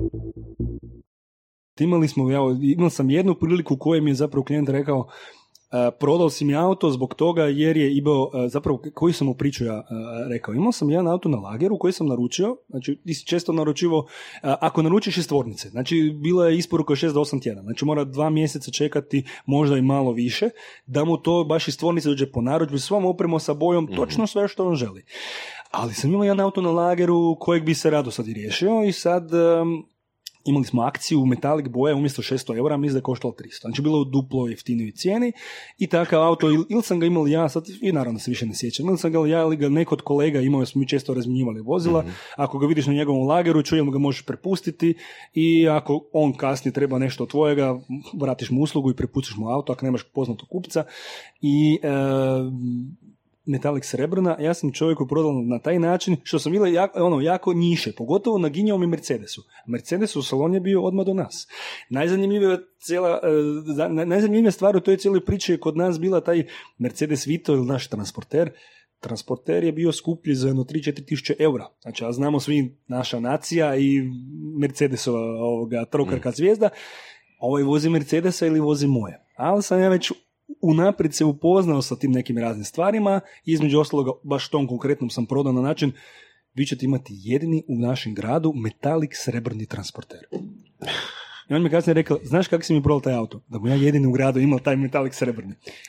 Kaj je bila istina, zapravo nijedan drugi nije u tom... Znači, prodali smo samo malo bolji Mercedes, da? Da, ali... Dobro, u njegovoj glavi. Kad su često su ljudi bili, ono što je Mercedes, idem tam pogledati, onda dođe natrag. Čuj, pa Mercedes tam je jeftini nego tvoj. Zaki bi ja platil tvoj, zbog toga je kvalitetniji. Zbog toga je, ako pogledaš oko sebe, pogledaj koliko se vozi transportera, pogledaj koliko se vozi Mercedesa. Ako je neko i dalje zapinja oko toga, a bilo je poznata nekakva tvornička, ajmo reći, mana tih Mercedesovih kombija, aha, da su dosta bili loše proizvodnje, radili su u Španjolskoj i već nakon 2-3 godine su tragovi hrđe bili. Ja to idem iskoristiti i velim, ok, ako idete na sajam ili ne imate nekog kog znate da ima taj Mercedes Vito, da je stvar godinu, 2-3. Otvorite mu samo vrata i pogledajte malo na tim i tim mjestima da vidite da li ima hrđe. A ja vam pokažem na servisu auto star 10 godina koji hrđe nema. Mislim da sam jedno 5-6 vozila na taj način prodao umjesto Mercedesa. Da. Ali moraš poznavati neprijatelja. Mm. Moraš znati koji su njegove mane da zapravo prodaš svoj proizvod. I kakav su stav prema tebi imali prodavači Mercedesa Vita? Sigurno me nisu voljeli. Nijedan me nije vozio na tim. Znači nije ipak uvjerenje skroz za sve, ljubi bližnjega svoga. Pa gledaj, nikad mi nisu ništa rekli u tom pogledu. Jednostavno ti se nisu obratili uopće. Nisu. Ne, ali najčešće, mislim da i stari vlasnik je već znao da ja to prodajem i mi smo uvijek bili na dobrom nekakvom pozdravljanju preko ograde, ajmo reći smo bili doslovce ono pogon do pogona, odnosno salon do salona, a nikad nije bilo neke reakcije. Ali... Jeste ikad pokušali vrbovat? Iz Mercedesa? Ne, nisu me iz Mercedesa, bilo je nekih drugih pokušaja, ali kad sam se sjetio toga, ima jedna druga zanimljiva anegdota.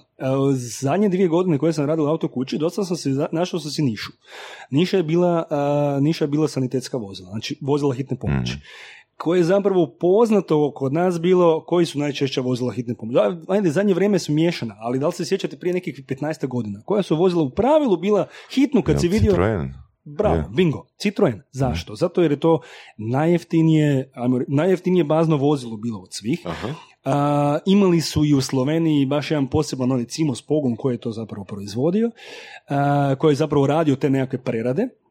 A s druge strane sam vam spomenuo, znači moj transporter je bio najskuplji, znači Mercedes je bio jeftiniji od njega. Znači on je bio bazno vozilo koje u početku, Citroen je veći i jeftiniji je na 40.000 kuna od mog auta.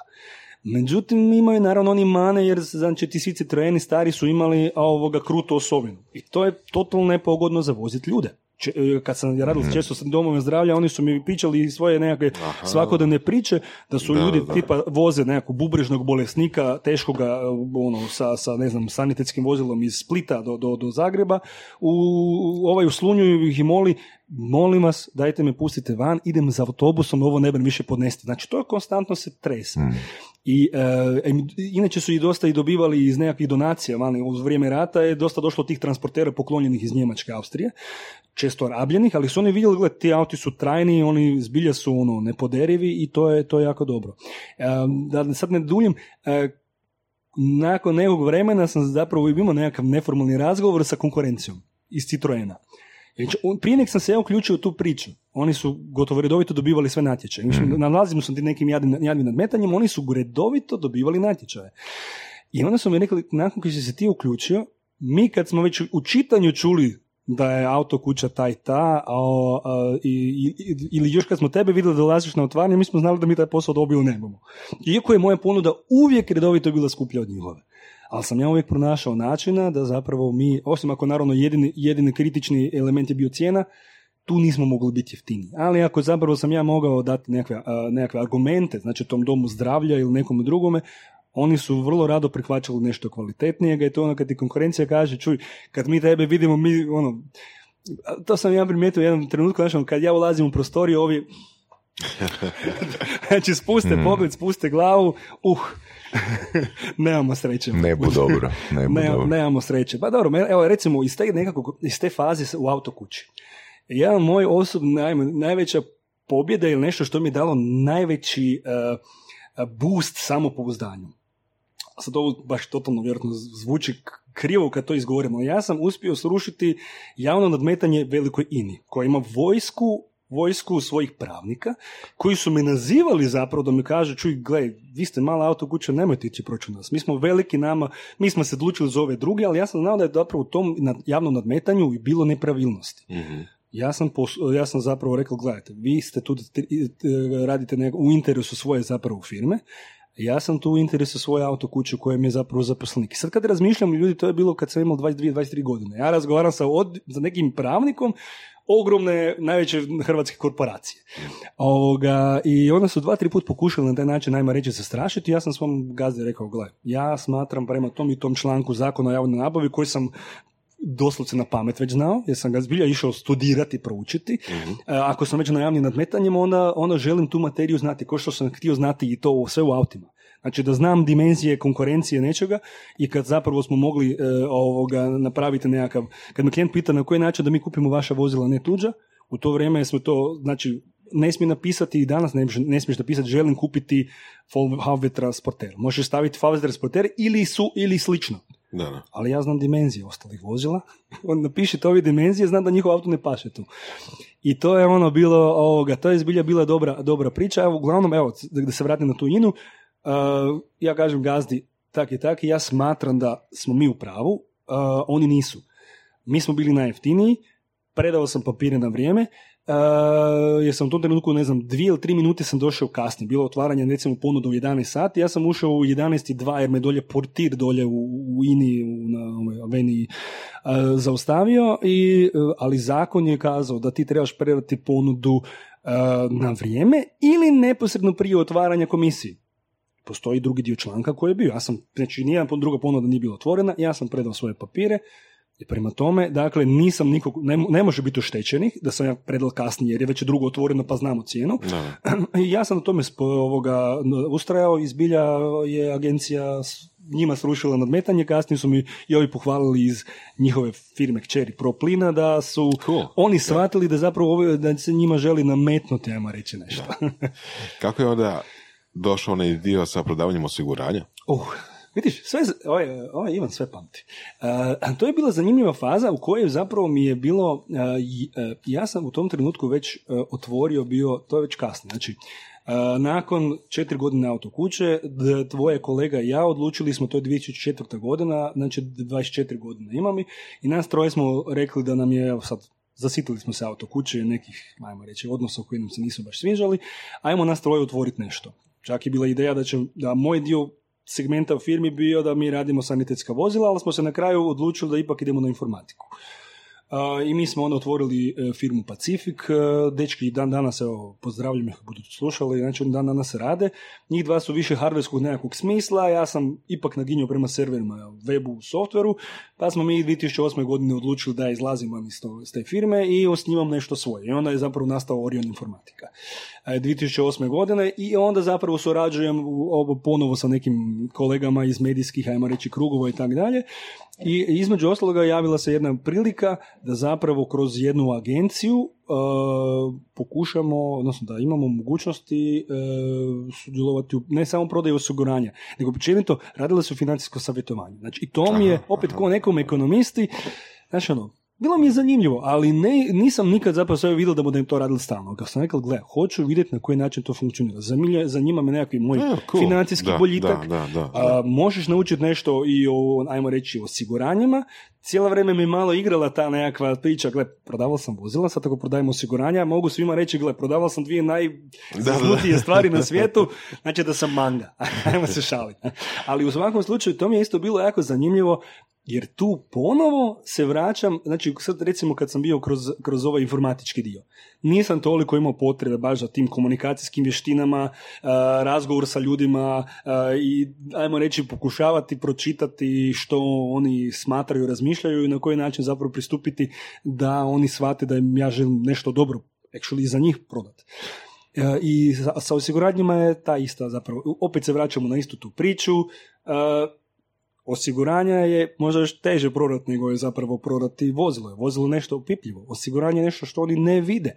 To je nešto što se možda može nekom dogoditi. A ti sad njemu možeš zapravo dočarati, ako ti I tu sam zapravo našao taj nekakav način komunikacije da ljudima moraš jednostavno predstaviti da si oni zamisle što ako. I ako postigneš što ako je efekt, što ako ostanete bez posla, što ako se dogodi požar, ostanete bez stana, što bi vi napravili u toj situaciji? I kad ti nisu znači, oči sa stranom... Znači ti se u broju osiguranja ponašao kao reketar. Zašto? Zamislite si, što ako? Što ako? Što ako, ne znam, ono, izgori stan.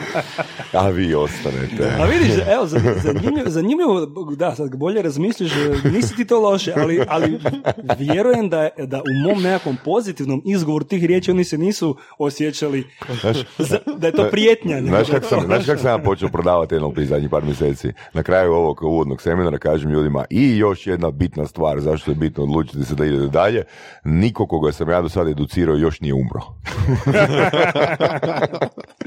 Ali čekaj, to je običanje.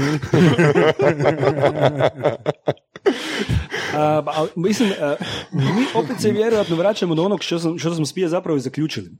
Ljudi uvijek imaju nekakve strahove. I oni su uvijek prisutni u bilo kom smislu, jel to nekom privatnom, intimnom, poslovnom, uvijek nas okružuju planovi, uvijek strahovi. Htio sam ti reći kak si u autima, u prodaji automobila eliminirao strahove. Da, a ovdje ih potičeš, jer je to prodajni element. Mislim, ja ljudi samo, ne da ih budim strahove, ja ih samo osvješćujem. Pa i, mislim, danas ajmo reći da imamo istu strategiju, ali opet ne u cilju da se čisto ne shvati, znači baš gledaš da prodaš svoje. Ali kad govorimo o backupovima, znači opet ljudima spomenem, ok, zamislite da sutra iz nekog razloga vaših računala nema, vaši podaci, programi, poslovni, ili kad vele, pa da, mi imamo nekakav backup, to mi kopiramo svaki, ne znam, mjesec dana na nekakav disk, a što je s ostalim podacima, i gdje je taj disk? Da, disk je gore na serveru. Super, ok. Zamislimo požar i zamislimo krađu. Samo pretpostavite da se nešto tako, ne zovemo zlo, ali što biste ako? Joj da, onda je to problem. I onda ljudi jednostavno moraju se osvijestiti, oni nisu svjesni opasnosti. To je taj dio, znači da ti njima zbilja objašnjavaš što znači disaster recovery i da li njihova, kad je nakon toga spomeneš, koliko brzo se vaša firma može oporaviti. A to znači nije da ti njima prijetiš ili nešto, ti samo veliš, to je zbilja realna opasnost. Može biti poplava, može biti požar. Može pas meteor. Tako, ok, ajde, dobro, nemojmo pretjerivati. Ali je objektivno moguće da se nešto zapali, nekakva iskrica elektroničkih uređaja?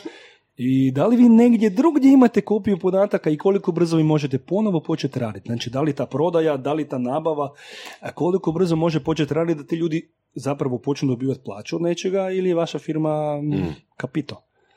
Ali dobro, recimo da si se sad vratio ono korak nazad i opet prodavati automobile, znači mogo si im recimo prodati određeni auto i onda znači eliminirajući njihove strahove i onda kad napokon oni potpišu i zakapare vozilo im reći, da, jeste razmišljali da kad izađete s tim autom i slovom da vam se nešto može dogoditi? Ali gledaj, pazi, osiguranje već u tom trenutku svima je bila preporučena. Gledaj, ti kupuješ novi auto koji u tom trenutku zbilja vredi masu novaca. Ali životno. Okay, na životno di smo igrali, ali na kasko osiguranje već igraš. Da mu veliš, gledaj, to je tvoja velika vrijednost. Ipak isplatiti se to osigurati. I ako ti se nešto dogodi nakon prvog raskršća, nemaš osiguranja, nemaš ničega. Sorry. Znači, ovi novci zaboraviš i znači više nemaš ni novaca, imaš možda veliki kredit, čak ako nisu tvoji keš koji si izvukao iz čarape, nemaš ni novaca, ni vozila. Što onda? Da, mogli bismo reći, recimo za prodajni proces, da je to se u srži svodi na upravljanje strahovima drugih ljudi. Pa ja mislim da da. Ja mislim da da. Mislim da malo ko kupuje nešto iz požude, nego zadovoljava neku svoju potrebu, odnosno eliminira neki svoj strah ili rješava neki svoj svjesni ili nesvjesni problem. Da, naravno kad govorimo o nekakvim velikim vrijednostima, tipa vozila, tipa nečeg... Znači, kad imaš osiguranje, ako mu daješ životno osiguranje, znači, imate kredit, imate, ok. A ako se vama nešto dogodi, znači, da li to supruzi i djeci ostaje veliki teret, možda oni sa svojim, mislim, supruga možda sa primanjima to ne može nositi. Znači, to su realne stvari. Naši ljudi su dosta lakomisleni i zapravo ne prepoznaju takve stvari prije nego se dogodi problema, a onda je već kasno. Da. Mislim, često osiguranje... Bernarde, ajde pokušaj se prisjetiti možda nekog primjera. Jeste li, koliko često ste uspjeli prodati, na primjer, životno osiguranje osobi koja ima 20, 21, 22 godine? Često. Da? Često, na koju šemu? Ali ideš onda u tom trenutku zapravo ne ideš na ono standardno investiciju. Ideš na investicijsko osiguranje. Okay. Znači to je ono osiguranje koje uplaćuješ, znači osiguran si, ali znaš da ti novci zapravo nisu nešto što je otišlo u vjetar, nego ćeš nakon x godina imati nekakav čak i prinos i povrat. Znači ne tipa, sad ne sjećam se više tih mjerila, recimo 40% ti odlazi na osiguranje, 60% je tvoja štednja. I oni vide u toj cijeloj priči jer onda zapravo njima aludiraš na to. Ok, prema, evo sad opet ponovo to aktualno sa tim mirovinama, sa 60, ne znam, 7 godina, koliko će biti za 3 godine pitanje, ali ako ti sad sebi imaš mogućnosti, naravno financijski uplaćivati to, da li bi bilo cool da ti sa 45 odeš u mirovinu? Ako ti već imaš ušteđeno dovoljno da bi primao nekakva, ajmo reći, isplate do kraja svog života, što je opet bolje nego čista ušteđevina. I tu su mladi dosta brzo počeli razmišljati o tome ako si im to na pravi način objasnio. Mi mislim, znamo svi milenijalci na taj način ne razmišljaju po defaultu, ali ako im neko to opiše, ako im zapravo, i opet ih suočiš, što ako? Da. Znaš, možda je rješenje kako se danas kod milenijalaca može prodavati životno osiguranje.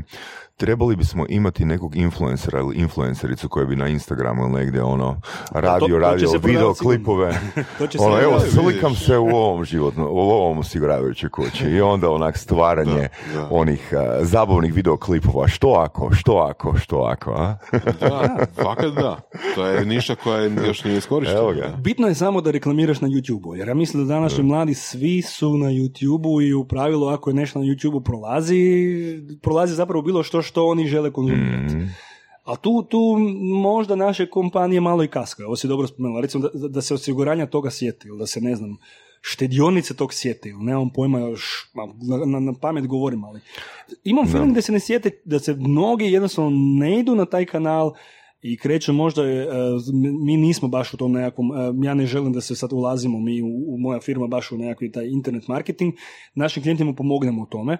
Mi sami nismo baš praktičneri, to ste primijetili sami, nema nas baš puno, iako možda čak ove godine zbog jednog našeg novog servisa to i promijenimo, ali u svakom slučaju čini mi se da jednostavno da mnoge kompanije ne shvaćaju gdje bi zapravo trebali krenuti s pravim targetiranjem svojih grupa. Ili odgajanjem za budućnost. Ili odgajanjem, tu si pravo. Ne? I tu fale te stvari i onda možemo opet razgovarati o tom nekakvom životnom, cjeloživotnom učenju gdje ja kod te mlađe ekipe vidim veliki nedostatak toga da jednostavno oni smatraju, govorili smo o onim diplomama. Imam diplomu i do kraja života mi ništa više ne treba. U IT-u, u krivom si branši. Da, ali recimo isto i fokus mladih ljudi. Znači, idemo raditi ono što vidimo da prolazi, da idemo, evo, konkretno kod influencera, vidimo jako veliki interes da ljudi postaju travel blogeri. Eto, da. A opet, evo, baš ovaj blentavi primjer koji smo uzeli, influencer za osiguranje, znaš, ono, možeš se prodati ono korporacijama. Mislim, odabir niša. Odabir niše, evo to si dobro sad spomenuo, kad smo sad natrag na tom nekom poduzetničkom dijelu i za one koji slušaju ovaj dio zbog toga da se prepoznaju. Niše su vrlo bitna stvar. Nije ih lako naći, ali ako si u nečem dobar, nađeš neku dobru kombinaciju, ti možeš zapravo stvoriti nišu iz ničega. Iz ničega. Doslovce, idealno je ako si ti jedini, ako si monopolist u tome, pa ono, prvi si nišu, pa sad svi ostali te slijede, ako si dovoljno iskusan i mudar, uvijek ćeš biti 3 koraka ispred njih. Ali niše su nam bitne, jer ako ideš gdje je velika ponuda, u bilo čemu, u uslugama, u proizvodima, u nečemu trećem, onda najčešće ćeš se morati hrvati i sa konkurencijom i sa nelojalnom konkurencijom i sa tim da zapravo da objasniš zašto ti. Zašto ti ako si skuplji, zašto ti ako si jeftiniji, jer mi smo često imali poteškoće, iako smo bili skuplji od ostalih, a isto ako si jeftiniji od ostalih. To je bitno reći. Zašto si jeftiniji od ostalih? Tu opet nastaju pitanja, a onda na kraju mi pitamo se, ok, dobro, može, jer nikad ne želim da mi budemo oni koji ispuštaju cijene. Ja sam pogovornik toga da cijene budu objektivne i realne. U toj nekakvoj mojoj vebaškoj branši ima dosta kompanija za koje znam da imaju napuhane cijene. ja se njima divim da i dalje uspijevaju pronaći ljude kojima to prodaju. Ali što znači napuhane? Pa smatram da su realno cijene dosta više nego bi trebale biti. 20%, mislim, 50%, 100%. Neki imaju fakat 100%. Ali iz kojeg razloga? Što ti misliš? Što ja mislim? Zato što može. Pa da, između ostalog zato što može, ali druga stvar, pošto može, znači da ipak funkcionira. A s druge strane, ja smatram da je to ona, riječ je možda pohlepa. Znači, gledaju na taj način da žele u što kraćem roku nakupiti što više sredstava. Ali možda u cilju da zaposle još 5 ili 10 ljudi? O primjeri koje znam ne baš. Ok, dobro, pitam, ne znam. A po mojem nekakvom iskustvu, ali to onda, mislim, tu ja dosta sam i kritičan možda i prema, recimo, ako sad već smijemo to spomenuti, jugu naše države i da zapravo su isto tamo, smatram da su cijene nekakvog smještaja ljetnog ovog sezonskog previsoke za ono što nudimo. Mislim da bi se to vrlo brzo bumerang mogao vratiti i obiti nam se u glavu, barem mislim onima koji zapravo tak, na taj način pristupaju, gdje bi trebalo to gledati. Velim da bi trebali zapravo dobro razmisliti, ali opet da ljudi ne razmišljaju, to je možda i zaključ ovog što ja pričam. Ljudi ne razmišljaju dok ih ne suočiš sa ono, ljudi shvatite da morate nešto promijeniti, jer inače se promjena neće dogoditi. Oni, cijene su previsoke, usluga ne vrijedi toliko, znači usporedbi se što drugi nude za iste te novce, jednostavno to nije jednako, znači možda bude turist jednom došao, pitanje da li će doći drugi puta. I tu mislim da taj cijeli sistem, opet, zašto su cijene visoke, pa moja pretpostavka, vi me spravite da li mislite drugačije, zbog toga jer oni misle da 3-4 mjeseca u godini treba, znači, takvu cijenu formirati da radim 4 mjeseca u godini i ostale mjesece ne radim ništa. To je sigurno jedan veliki dio, da. Ali to... mislim, doslovno, ali baš ono doslovno zato što može. Isti primjer si ti Voras imao sa pšenicom na nekoj od epizoda. Sa pšenicom, poljoprivreda. Pšenica. Znači, malo posla. Da. Ono tipa, zašto Slavoniji uzgajaju pšenicu i kukuruz? Zato što ono posije jednom i požanje kasnije. Između toga ne radi ništa. CCA i ono, jako općenito govorim reći. Ali htio sam reći baš za smještaj, što ste na jugu Hrvatske. Evo, baš nedavno jedan kolega je stavio na Face, bio je na par dana, čini mi se u Splitu da je bio, to je Luka Kladarić stavio na Face, bio je preko Airbnb-a, opis smještaja je bio jako dobar, mislim, pristojan je bio i kad je došao zapravo u same prostorije, to su bile vrlo, mislim, nisu bile prljave, ali bili su vrlo rudimentarne, vrlo loše napravljene, kuponica je bila bez veze, nekako ono komunistički stil, nikad obnavljana, samo dorađena, da. Uglavnom bio jako razočaran smještajem, znači našao preko Airbnb-a, pretpostavljam da je znao da ide za relativno niskom cijenom, ali ipak kad je došao tamo, čak nije bila niska cijena. Sjećam, rekao je da je neki 80 eura platio noćenje, ili tako nešto? To nije znači, to sa cijenom nije bilo točno. Znači, pakar je bila čak i cijena dosta visoka. On bi jako razočaran. Mm-hmm. A sjetio sam se kad sam bio u Londonu, znači slična situacija, Airbnb na par dana i to baš u dosta, recimo skupom dijelu Londona, znači Shoreditch, kao neko sjedište gdje su bili puno tehnoloških firmi, Google, znači 500 metra dalje bio ured Facebooka, Amazona i tako nekih stvari. Uglavnom, isto Airbnb, opis ok, dođem tamo, katastrofa. Mislim,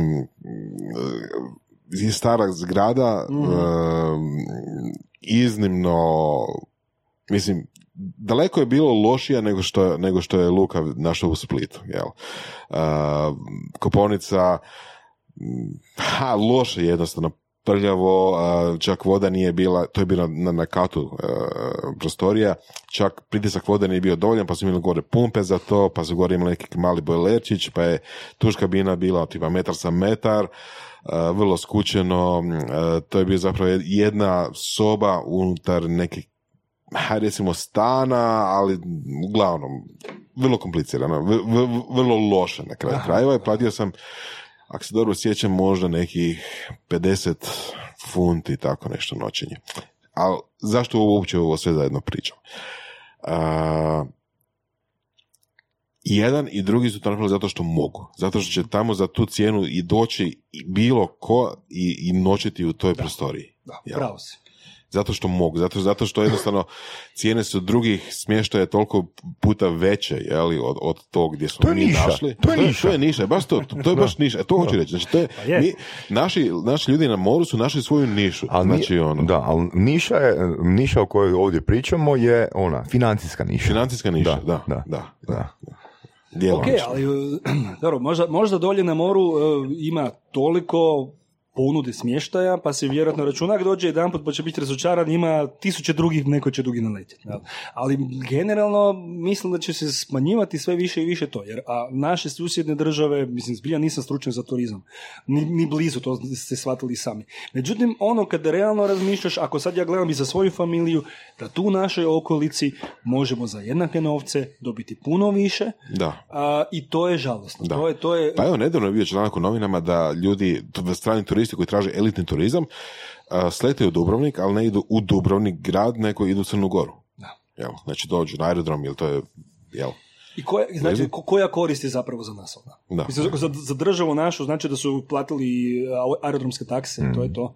A to nije dobro. Mislim, to smatram da bude se mnogim obilo u glavu, ali to je dobro, u mojoj branši nije toliko kao u turizmu, ali u svakom slučaju, evo, meni uvijek idem na to sam vjerojatno već sad ti spomenuo, budimo iskreni prema klijentima, budimo realni. Ja znam i ja svojim klijentima isto kažem, gledaj, vi ste, jer imamo klijente iz Hrvatske, imamo dosta klijenata iz inozemstva. Prema vama i dalje imamo povoljnije cijene nego recimo imamo u Sloveniji, nego imamo, ne znam, ne govorimo o Njemačkoj ili ne znam, govorimo o SAD-u. Cijene su drugačije a međutim moramo imati dobru suradnju, moramo imati razlog zašto ja svom djelatniku kojem želim onda i da ima i udio o tome svemu što smo mi zaradili, da vam objasnim zašto bi radio za vas, jer kod nas je dosta taj veliki pritisak na cijenu. Da, cijena je manja kod nas za naše radnike u Hrvatskoj, ali kvaliteta ili barem percepcija kvalitete mora biti podjednaka, mora biti svjetska. Mora biti, ali mislim, pazi, sad ako mi govorimo o tome da moj djelatnik može raditi 8 sati za hrvatsku firmu, za slovensku firmu, za njemačku firmu. 8 sati. Znači njemu isto jednako vrijeme, znači jednaki fiksni troškovi za firmu, ali sa Njemcom sam ja dobio 1,5 puta više nego za hrvatsku firmu. I onda moram objasniti tim našim partnerima, mi smo prije godinu, malo manje od godinu dana, smo morali malo korigirati neke cijene, sam ja primijetio da su ipak malo ispod prosjeka, odnosno da sa tim nekakvim pristupom ćemo, da sami sebi imamo na štetu. Jer imamo sve više i više potražnje i prilika od kompanija iz okruženja i hrvatskih većih kompanija, i imamo ove stare klijente koji su meni jako dragi, mislim. Kakav je trenutno odnos između tvojih klijenata, hrvatskih i stranih? U postotku, ako moram procjenjivati, mi radimo vjerojatno 70, minimalno 70% za inozemstvo. Minimalno. Znači, ako gledamo ako gledamo prihodovnu stranu, onda je to i 80%. Ako gledamo ovu nekakvu radnu, je nekakvih 70%. Znači, zašto onda radite uopće s hrvatskim klijentima? A ne marketing, marketingom šibati. To ti je upravo ovaj primjer koji ti sad hoću dati. Imam neki zbilja dragi i dobri klijente iz Hrvatske, s kojima radim, od kad sam zapravo pokrenuo svoj obrt, znači 2008. godine sam bio sam. I od tad zapravo njegujem tu nekako dobru prijateljsku suradnju sa mnogima od njih. I onda jednostavno ne želim, znači jednostavno nemam srca njima reći, gle ljudi, ne možemo više raditi na taj, mislim, ne želim, zapravo ne možemo, ne želimo raditi za vas, neko nas hoće više platiti. Mislim da zapravo tu svu nekakvu tu pozitivnu energiju, pozitivni stav koji imaju prema meni, nekako može iskustvo da sam zbilja, nisam poduzetnik koji gleda isključivo profit, nego želim partnerstvo, želim dugogodišnju suradnju, jednostavno si takvu stvar ne želim dopustiti, ali sam sa njima znači razgovarao. Cijene su nekima porasle za 150%, ali su i dalje niže nego ih imamo zapravo prema vanjskim klijentima.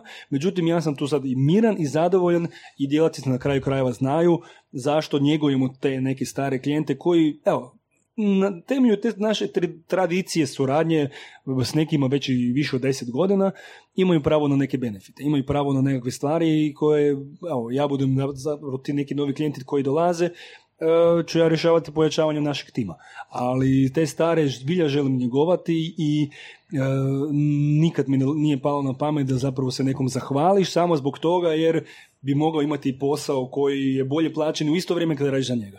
Jel bi uzeo sad novog klijenta iz Hrvatske da ti kaže, evo radit ćemo, odnosno htjeli bi da rade s vama, ali za hrvatske cijene? Ne dolazi u obzir. Za novog definitivno ne. To ne želim napraviti. Ne samo zbog sebe, nego zbog svog tima. Znači, ja želim da moj tim ima europske plaće.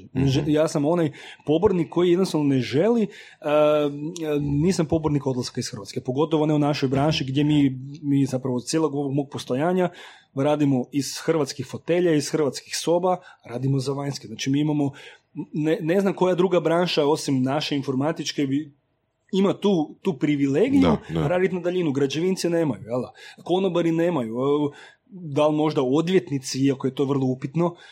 Druga branša mi ne pada na pamet, možda prevoditelj je nešto takvog da može nešto odraditi na daljinu, ali svi ostali moraju negdje u nekom trenutku biti na neko vrijeme na nekoj vanjskoj lokaciji. Tu kod nas zapravo je ta nekakva prednost gdje mi to ne trebamo. Ja, meni se pokazalo kroz nekoliko prilika u životu gdje sam imao vrlo dosta dobre ponude iz inozemstva.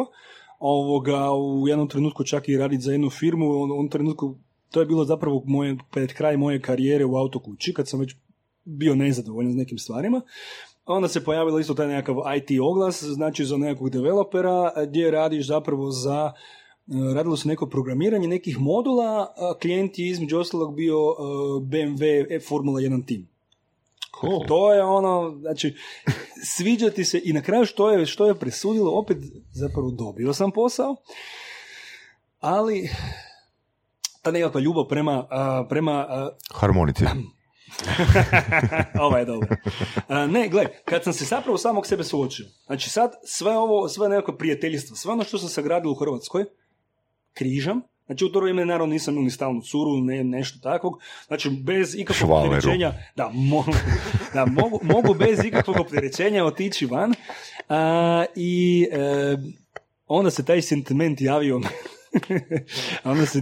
javio meni, a i rekao sam, znate što, ipak ja odustajem, ne mogu tako dugo biti, znači, van svog nekakvog kruga prijatelja, poznanika, obitelji i tako dalje. Tu javili su se trenuci u životu kad si si mislio, joj, da sam to napravio, tko zna gdje bi sad bilo. Ali s druge strane, nisam nezadovoljan. Dakle, stvari su mi, to ti je trenutak kad ti se...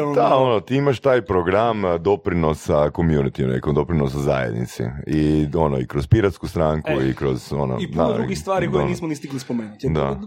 Tu smatram da, mislim, to je dio mene. Ja sam programiran interno na taj način da želim surađivati s drugima. Jer sam svjestan, prvenstveno sam svjestan za nekakve svoje dobre ideje.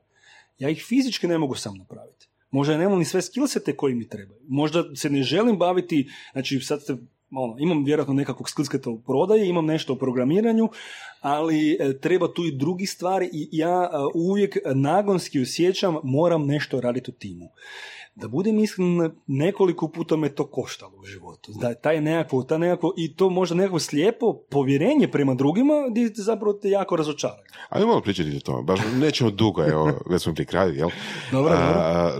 Kako je to bilo, odnosno koje loše stvari su tu bile, kad si u tim slučajima... Ima ih dosta. Mislim, moram izvući nekakve primjere. Ali najčešće ljudi nisu iskreni. Znači, ljudi često kažu i daju ti obećanja za neke stvari koje je realno, možda već, gotovo siguran sam u nekim situacijama znaju da ne mogu ispuniti. Znači, možda dva puta sam se zeznao, bi se reklo, to su nekakve kardinalne poduzetničke greške, gdje sam zapravo ušao u nekakvo partnerstvo sa osobama za koje sam imao nekakav feeling da možda ne mogu baš popratiti sve one moje ideje ili ne znam, ritam koji zapravo ja bi htio da se dovodi. I onda to imaš i financijskih nekakvih posljedica. Neke su male, neke su bile poprilično velike. Pa onda moraš izaći iz tog partnerstva, pa bla, sve one troškove koje zapravo imaš, ali i one troškovi koji su nastali za to vrijeme. I tu je, ne znam, mislim da sam sad nakon dva loša primjera, konačno sam naučio, čak mi moj knjigovođa rekao, gledak, treći put mi kažeš u nekom partnerstvu, ja ću ti šamarat, ali doslovce. Da se osvijestiš da to jednostavno, da previše idem sa dobrom vjerom prema drugima. Ali to je, ja mislim, i problem tu nas možda u cijeloj Hrvatskoj, možda samo tu u ovom nekom kontinentalnom dijelu, da me ovi Dalmatinci i ovi Primorci ne uvrijede, ali uvijek prema svakom idemo sa pozitivom. Dakle, ja smatram da ste vas dva pozitivne osobe, I to je moj mindset, ja jednostavno u tome ne dvoumim. A sad recimo kroz svoje dosadašnja iskustva i rad sa Njemcima ili Austrijancima, tim nekim germanskim gornjim svijetom, moj zaključak iz toga svega je da ti zapravo kod njih, znači kako velim u Hrvatskoj si ti odmah u pozitivi. Znači neko ko novi dođe, smatramo ga po defaultu pozitivnim. I ne idemo sa stavom što ako nas prevari, što ako nije iskren, uvijek idemo od pozitivnog, pa onda ako nas zezneš, evo sad ono ti kazalika ode u negativno. Kod tog nekog germanskog mentaliteta, ti si uvijek na početku kad te ne znaju, ti si u minusu. Mm-hmm. I to pogotovo kod ozbiljnijih firmi, kod tog nekog strogog, ajmo reći, biznis stava, ti si full u negativu. Znači, nama je trebalo ponekad nekoliko mjeseci, možda i godinu dana, kod klijenta steći njegovo povjerenje. Znači, mi smo tamo zapravo, znači kad sad rezimiraš, oni su bili jako oprezni prema nama i u nekom trenutku kad ti zapravo... pređeš u pozitivu, nakon toga nema problema. Nakon toga onda imaš pravo i na nekakve, ajmo reći, male kikseve ili neke druge stvari, znači imaju razumijevanja za to. Do tog trenutka nema. Znači ako ti u toj negativi skiksaš, vrlo vjerojatno će ti se zahvaliti i reći čuj, sorry, stari, nije to to. Pokušao sam, evo recimo jedan projekt koji sam pokušao zavitlati i tu se opet pokazalo da imam krivo mišljenje o ostatku društva, ili možda naletim samo na krive osobe, na ne isto mišljenike. Okay. Pokušao sam informatičku zadrugu napraviti. Ne znam da li to znaš ili ne znaš. Nešto opet, ja sam pročitao nešto malo. Okay. U principu mi smo bili prva informatička zadruga u Hrvatskoj. Ko mi? Okay. Mi, informatička zadruga se zove Infosektor. Mi, ti pa šta, Orion? Ne, znači zadrugu sam pokrenuo, tu je opet bilo mnogima, su se tu velika pitanja pojavljivala u smislu a zašto to radiš, što ti to treba ili u najgorem slučaju... Ja je pitao šta je to uopće zadruga. Odlično. Vidiš, to su česta pitanja bila. Što je zadruga i zašto zadruga? U zadruzi mi se zapravo... Evo, da ispričam background priče. A background priče je zapravo da sam kad sam 2008-2009 radim sam ili imam nekakve suradnike. Imam 2-3 nekakva suradnika za neke projektiće koje ne mogu sam napraviti. I primjećujem taj... Znači, želim da radimo naravno sa Austrijancima, sa Njemcima, prvenstveno sa Njemcima, Austrijancima jako malo. Želim da radimo sa zapadnom Evropom, što više. Ali dosta dobro govorim njemački, pa mi nekak naginjem prema tom tržištu. Imam dobra iskustva iz njega. Onda shvaćam da sam zapravo svim ozbiljnim firmama, pa čak i u Hrvatskoj, premali. Mislim, kad ti vide ono, koliko vas ima u firmi? Jedan.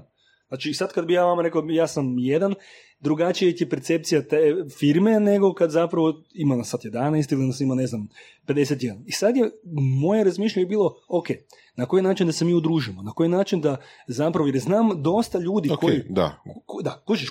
koji rade isto dobro koji ja, koji se isto zalažu, koji će isto poginuti za klijenta, ali on ima ili radi na pod fuš ili ima nekak isto obrtić, kako nas udružiti. I onda sam zapravo ja uz svoje istraživanje saznao zapravo na koncept zadruge. Dakle, zadruga u principu po pravnom našem konceptu je jednaka kao IDO, znači jednako kao trgovačko društvo. I na nju zapravo vrijede svi zakoni trgovačkog društva. Okay.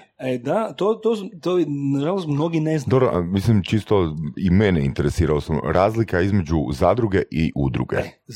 U tomu, zašto ne udruga, zašto zadruga? Baš zbog tog principa. Kod nas su dopustile udruge rade što inače zapravo i ne bi smjele, da rade komercijalnu djelatnost. Znači udruga ne bi smjela raditi komercijalnu djelatnost. Udruga je stranka, udruga je, znači tu se mi udružimo zbog nekog zajedničkog cilja, ali po nekim zakonskim tezama bi to trebalo biti neprofitabilno. Znači sve što udruga zapravo prihoduje, trebala bi ona ju trošiti na svoje ciljeve. Da li smo mi udruga glazbenika, da li smo mi udruga, nemam pojma čega. Dok je zadruga zapravo udruživanje, ali s primarnim ciljom zajedničkog plasiranja proizvoda, usluge, nečega. Vani su ti koopovi, znači cooperation, znači što je strani naziv za zadrugu. Znači puno puta sam ja vidio i na filmovima, ne znam, različit, cooperation. Da. I nisam imao pojma zapravo da je to zadruga. One su i u europskoj sferi i u američkoj sferi su izuzetno jaki i veliki. Imaš zadruge, tipa zadruge autoprijevoznika, kamionđija. U Italiji to su jedne poznati primjeri gdje zapravo se oni svi, znači svi su oni samostalni, ajmo reći, prijevoznici, obrtnici u našem konceptu, međutim oni su i članovi zadruge. Znači što bi po vama mogao biti cilj tog udruživanja? Evo, čisto da vidim sad na koji način, da li vam padaju ideje na pamet? Zašto bi se oni udružili? Kamionđi, prevoznici. Zbog, ne znam, nižih cijena goriva, potencijalno Bingo. Zbog... Bingo, da. To je to. Znači, da zajedno odrade veći posao. Da. Tako je, znači, ali njima je recimo primarno im je gorivo. Znači, ako se sad tebi pojavi 100 kamionđija sa svojim ogromnim rezervarima i potrebama, pojavi se našoj INI, drugačije će tretirati nego kad ovaj dođe sad, ne znam, 5 kamiona, koliko vam treba, par tisuća litara... mrvice. Ali ako se ti pojaviš da tebi treba nekoliko cisterni tjedno, onda naravno sa tom inom ili ne znam, sa bilo kojim drugim proizvođačem, distributerom goriva, razgovaraš na drugoj razini. I te stvari su mi zapravo očarale su me i onda sam zapravo tu vidio našu mogućnost. Ajmo, znači, ja sam vebaš, pa idemo još vebaše, idemo sistemaše, idemo sekuritaše. Ajmo se svi na neki način okupiti. Ja sam to kroz onda razmjenu vještina to nije pokušao isto. Imao sam jednu prezentaciju na tu temu. Idemo pokušati se odružiti i onda ćemo zapravo na nekakav taj zajednički, imat ćemo, ajmo reći, zajednički žiroračun na kojem onda kad mi nekom damo bonitet sa prometom nekoliko milijuna ili daj bože desetaka milijuna kuna i ne znam koliko članova, i sasvim drugačije će nas tretirati neka velika ozbiljna firma koju mi objektivno možemo odraditi, ali smo za sad njih svi razjedinjeni nekakvi mravi. Ovdje se javljamo zapravo zajedničkom ponudom i čak smo imali i dobre reakcije iz Austrije gdje imamo opet nekakve kontakte i su rekli, ga ljudi, napravite to, mi ćemo vas pokušati onda predstaviti drugim firmama. Bottom line, radilo je vjerojatno 3 ljudi kroz to, koji su zapravo ishvatili, mislim, dodatni benefit kroz tu zadrugu vam je koji. Znači, imamo samo jednu knjigovođu. Ovdje, znači, tipa, ti imaš firmu, plaćaš svog knjigovođu, on plaća svog knjigovođu, ja plaćam svog knjigovođu. 3 puta. Ako svi radimo samo kroz zadrugu, imamo jednu knjigovođu, imamo jedan trošak. Koja je onda razlika između, recimo, zadruge i da sad napravimo mi jedan DOO i onda budemo partneri i odlično dijelimo pare? Odlično pitanje. Zadruga ima taj social element. Drugim riječima, nema jačih. Ako smo nas 3 ili nas 10 u toj cijeloj priči, niko nema, znači za razliku DOO-a, znači mi osnovimo DOO, ti možeš imati 50%, nas 2 po 25, ili tako? Kod zadruge toga nema, znači svi imaju jednaki članski ulog. Članski ulog je propisan, tipa zakonski minimalni 1000 kuna, mi smo položili svaki 1000 kuna.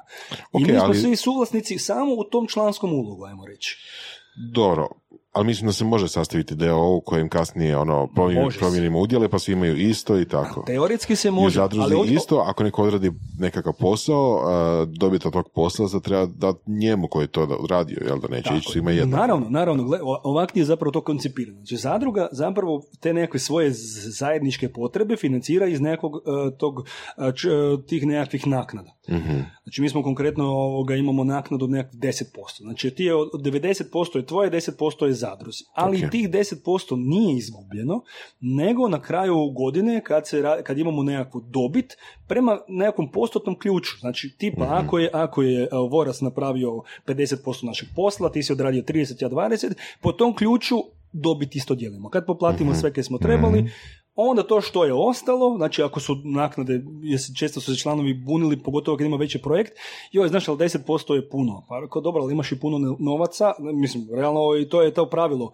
Međutim, to smo razmišljali da ćemo to smanjiti, ali u ovom trenutku zapravo su kolege koji su još nešto radili kroz zadrugu, su si isto otvorili nešto svojega. Bottom line je, ljudi nisu prepoznali mogućnost, nisu prepoznali tu, jer tu nemaš nikakvih obaveza. Znači ti sad, opet, ako otvarate firmu, odmah porezna nas, svaki mjesec nas traži određene doprinose, određene stvari. Kod zadruge tog nemaš. Znači ti legalno posluješ, doslovce što ti treba za legalno poslovanje ti je vizitka zadruge. Ako dođe nekakav inspektor koji provjerava rad na crno, ti si, znači, član ove zadruge, imaš zakonsko pravo odraditi uslugu koju će ona kasnije ispostaviti fakturu zadruga i on će zadruzi platiti, a ti onda dobivaš van isplatu, da li kroz ugovor o djelu, ugovor o radu ili neki drugi legalan način isplate. Dobro, kako to onda u praksi funkcionira? Znači, novac od klijenta sjedne u zadrugu i zadruga 90% novca prebacuje kome? Fizičkoj osobi? Fizičkoj osobi, da. Znači, zadrugaru koji je odradio posao, znači 90% mu se obračunuju. Okay, ali ta fizička osoba mora imati nekakav ugovor sa zadrugom, da li mora biti zaposlenik ili mora imati autorski ili nešto? Slušaj, da, načelno mora imati. Može biti ugovor o djelu i to su najčešće zapravo svi su imali ugovor o djelu. Mi imamo zakonsko pravo da je ugovor o radu, jer ja sam svim zadrugarima spomenuo. Ako vi imate redovita primanja, ako vi zbilja shvatite to ko svoju poduzetnički način funkcioniranja, legalno funkcioniranja, onda zadruga će te zaposliti, nema nikakvog problema. Ali ti moraš osigurati da zapravo dobivaš redovito sredstvo nekakva. Svi ostali zadrugari, opet tu je jedna dobra pozitivna stvar, što oni zapravo ne odgovaraju za tuđe propuste. Znači opet ko u DOO odgovaraš do visine svojeg članskog uloga. Aha. I to ti je sve zapravo, ja bih rekao, sve pozitivne strane imaš od DOO i sve pozitivne strane od udruge. To ti je nekakav spoj udruge i DOO, znači imaš jedno i drugo. Ali jednostavno nisu ljudi shvatili kojemu je to prednost, da on ne mora, znači on sad počinje raditi legalno, ali ne mora imati fiksni trošak knjigovođe, ne mora imati fiksni trošak znači tih nekakvih državnih davanja, tih svih naših parafiskalnih nameta koliko imamo stotine. Pa onda u teoriji recimo nešto kao što je ovaj hub, ali gdje se nalazimo, hub 385, im trebao ili mogao osnovati zadrugu i sad ovi svi freelanceri koji inače imaju svoje male firme. Da, stvarno. Dakle, to bi bila cool. Ako ovo funkcionira, jel? A sad funkcionira. Mislim, mi smo dokaz da funkcionira, međutim, ja velim, ljudi su, većina ih nije jednostavno shvatila taj način. Dosta, velim, kad bi sad zbrojio kroz naših nekoliko godina poslovanja, jedno 60-70 ljudi je, koji su se učlanili, neki su učlanili čisto zbog mog entuzijazma i moje ideje da bi oni nešto mogli napraviti. Jedan dio nije zapravo izdao nikakva računa. Ja recimo nisam, ja sam imao svoj obrt. Ja sam rekao da ja sam idejni začetnik te ideje i ja sam tu da svima pomognem. Prihvatio sam tu nekakvu ulogu nekakvog upravitelja. Znači ti imaš upravitelj ti je u zadruzi ko što ti je predsjednik udruge u udruzi ili ti je direktor u firmi. Znači imaš upravitelja koji onda upravlja zadrugom prema ovoga zahtjeva, prema zapravo tome što skupština ovoga odlučuje. Znači slična sudbina koja je piratska stranka, a? Mislim zapravo ovu godinu ćemo vjerojatno napraviti sljedeću skupštinu koju ćemo zapravo se dogovoriti. Vidim da zapravo od nekog posebnog interesa od trenutnog članstva nema. Nisu benefiti, nije što ako dobro iskomunicirano. Da, evo, moje to iskustvo je zapravo da ljudi prepoznaju. Ali smatram i dalje da je to jako dobar model. Pa i nedavno su me zvali iz nekih novina. Ali evo, možemo pozvati slušatelje da ako imaju potrebu, ako imaju... Pa mislim da bi bilo zgodno napraviti barem pol satnu temu ili sat vremena tema o tome kako zadruga funkcionira. To mislim da bi bilo jako. Ovo je poprilično vredna informacija. Na? Pa ja mislim kao ozbiljniji nastup, znači ok, imaš paušalni obrt, pa imaš većinu tih benefita koji si nabrojao zadruge, ti kao osoba, kao vlasnik obrta, ali opet imaš i troškove. Ok, i kod zadruge imaš još, ajmo reći taj, kako si to rekao? Zajednički nastup na tržištu. Da, jer ti imaš kredibilitet. To je ta ideja koju zapravo, kao što sam opisao, znači inicijalno nekakva inspiracija mi je bila u tome što sam ja jedan mali mrav. Ti si firma, ok, vidimo, radi se super stvari, odnosno obrt, vidim da si napravili super stvari, koliko imaš zaposlenih? Jedan. I to je naravno opet onaj... reakcija ovoga neverbalna, skretanja očiju ili ne znam, vidiš da je to bio nekakav turn-off za njih. Znači, nisi nam dovoljno velik, nisi nam dovoljno ozbiljan, još to mi se obrt. Iako opet totalno krivi stav, jer obrtnik garantira svojom imovinom za svoju, ajmo reći, pravovaljanost svog poslovanja, dok s druge strane u DOO odgovaraš samo do visine nekakvog uloga. Recimo, ova naša udruga, udruga koja postoji isto tako, HDNP, znači Hrvatski... društvo nezavisni profesionalci. Da, u principu okuplja freelancere. I možda mogli isto imati benefit od takvog modela. Treba razmisliti. Da, vjerojatno ljudi nisu educirani, jer razlike između udruge i zadruge. Ljudi ne znaju, znači ljudi doista ne znaju što zadruga znači. Mnogima je koja vam je prva bila asocijacija na zadrugu? Meni je bila ova, ma nije, kako? Zadruga, hiti se na pleća. Bend zadrugu, hiti se na pleća. Ali, gledaj, to je ono zapravo, poljoprivreda. Svi ono, čuješ zadruga i ono sad vidiš, već zamišljaš si kako ono voze traktoru nekakve poljoprivredne proizvode. Da.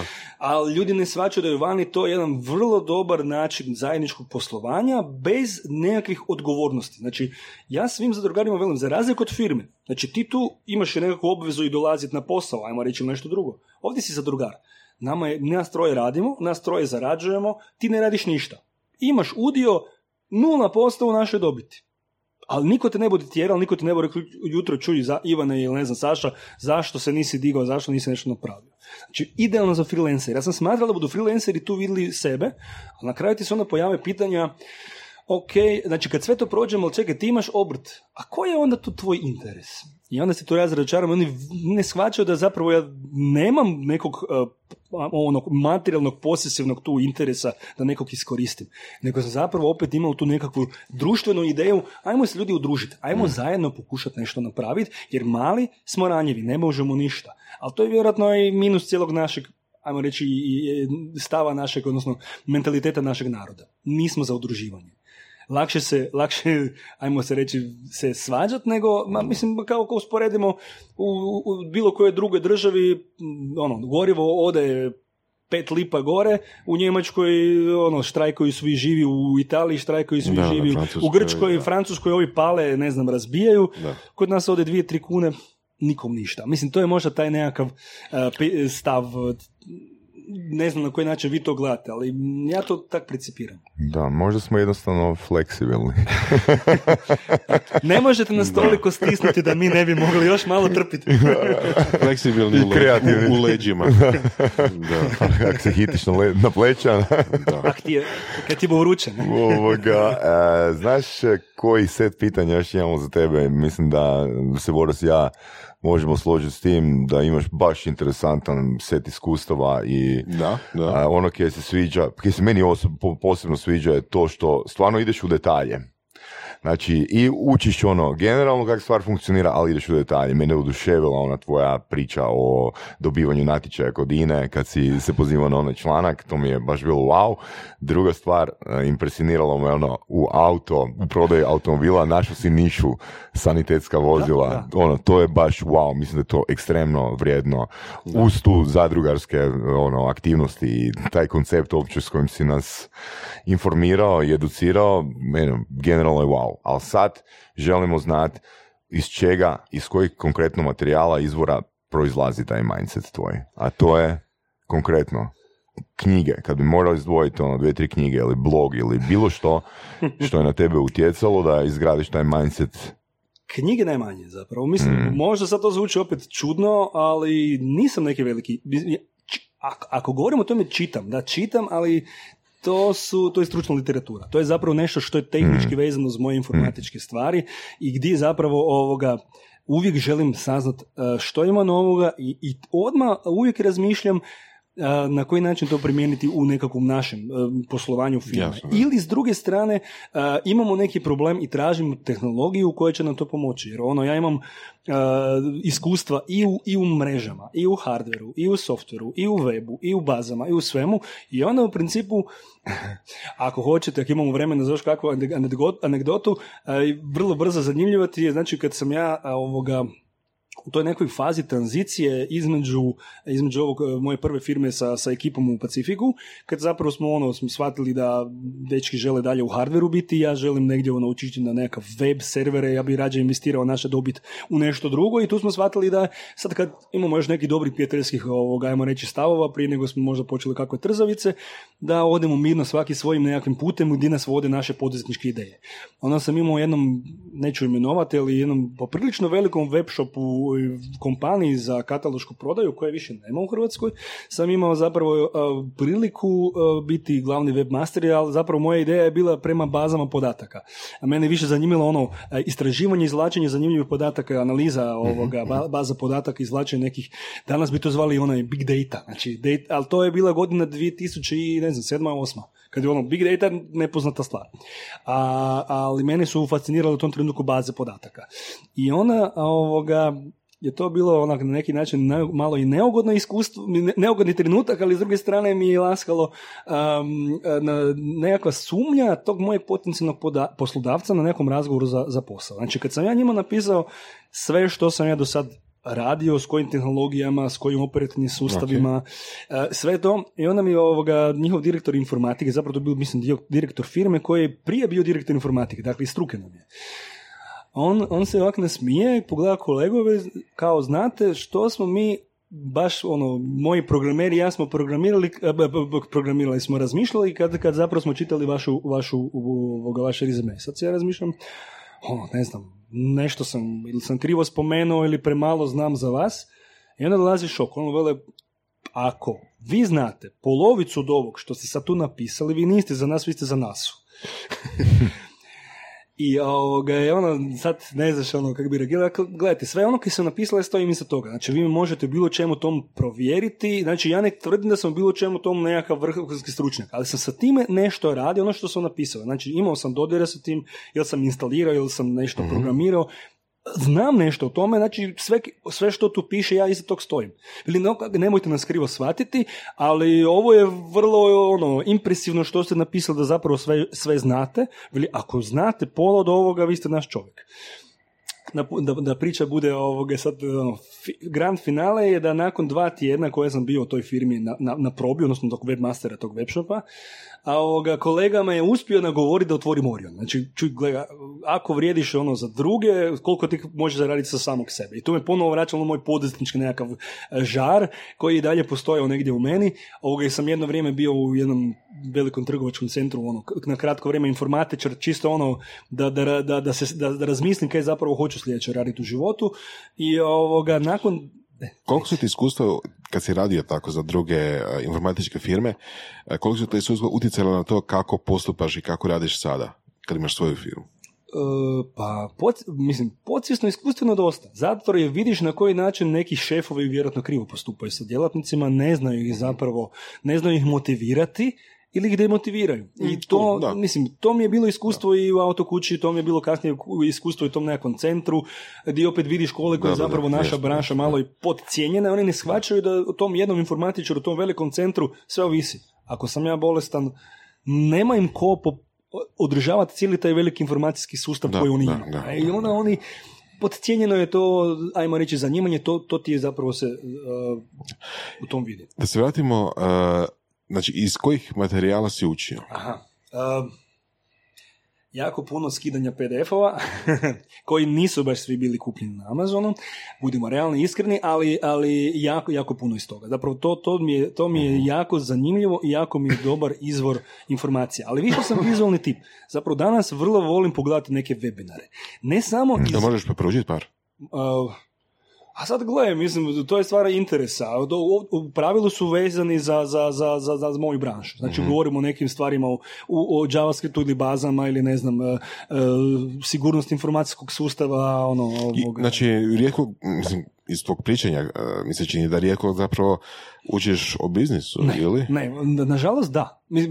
Jako rijetko, odnosno ako razmislim, osim što sam pročitao 2-3 nekakve poduzetničke knjige prevedene, ne. Ovo je sve što sam ja iz nekakvog svog dosadašnjeg iskustva u radu sa ljudima uspio zapravo donijeti nekakve zaključke. Dosta volim poručavati i nakon nekog sastanka, uspješnog ili neuspješnog, ili ne znam, nekog privatnih razgovora. Ja često ponovo se vraćam i vrtim taj film.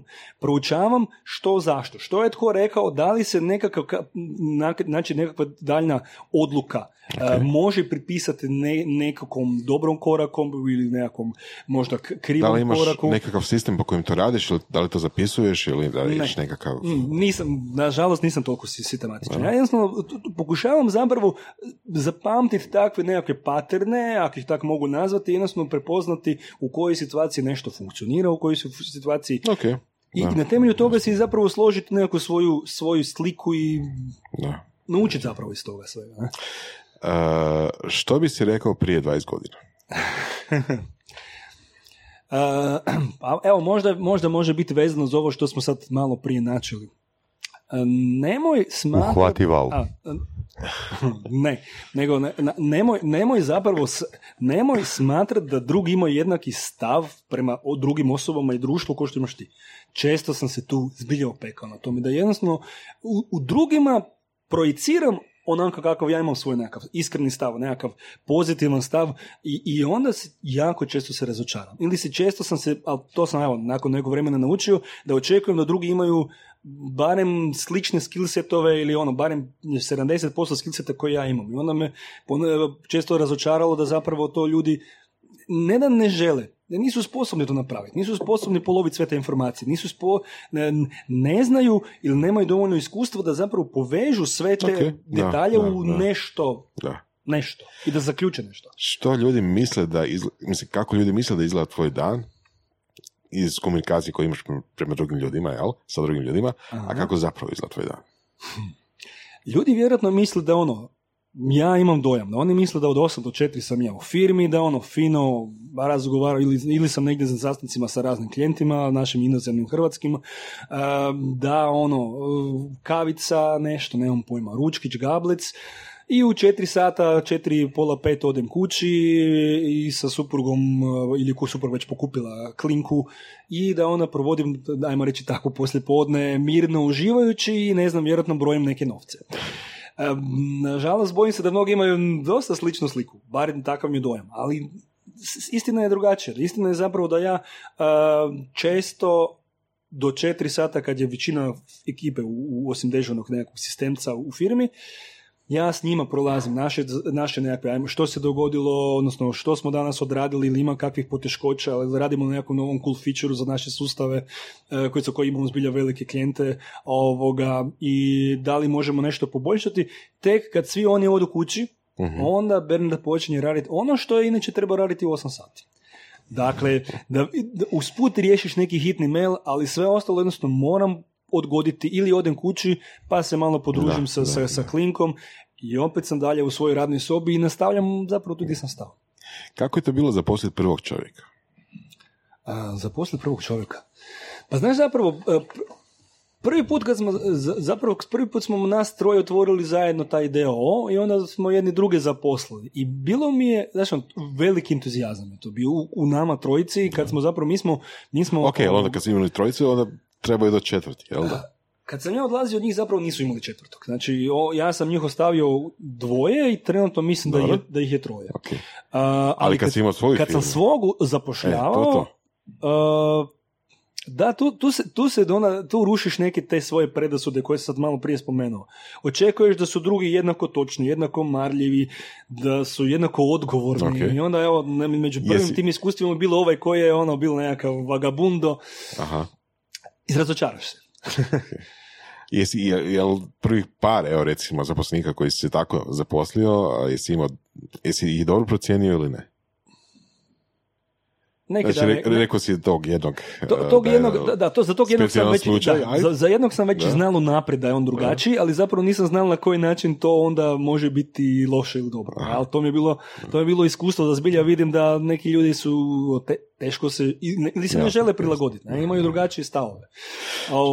A ostali, da li sam dobro procijenio? Na početku 50-50. Danas mislim da već poprilično sigurno mogu već ocijeniti tko mi se sviđa, odnosno za kog vidim da ima nešto u njemu što bi ga činilo kompatibilno sa mojom ekipom. Okay. Što se poslovanja tiče, što je bilo neočekivano lagano, a mislio si da će biti teško, i obrnuto, što je ispalo teško, a mislio si da će biti lagano?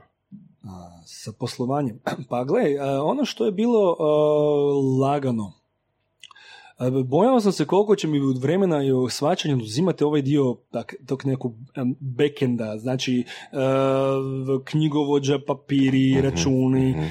Tu oko tog, tu gdje nemam puno strasti, tu gdje nema puno strasti. Taj dio znam da sam oko toga dosta ljen i znam to zanemariti.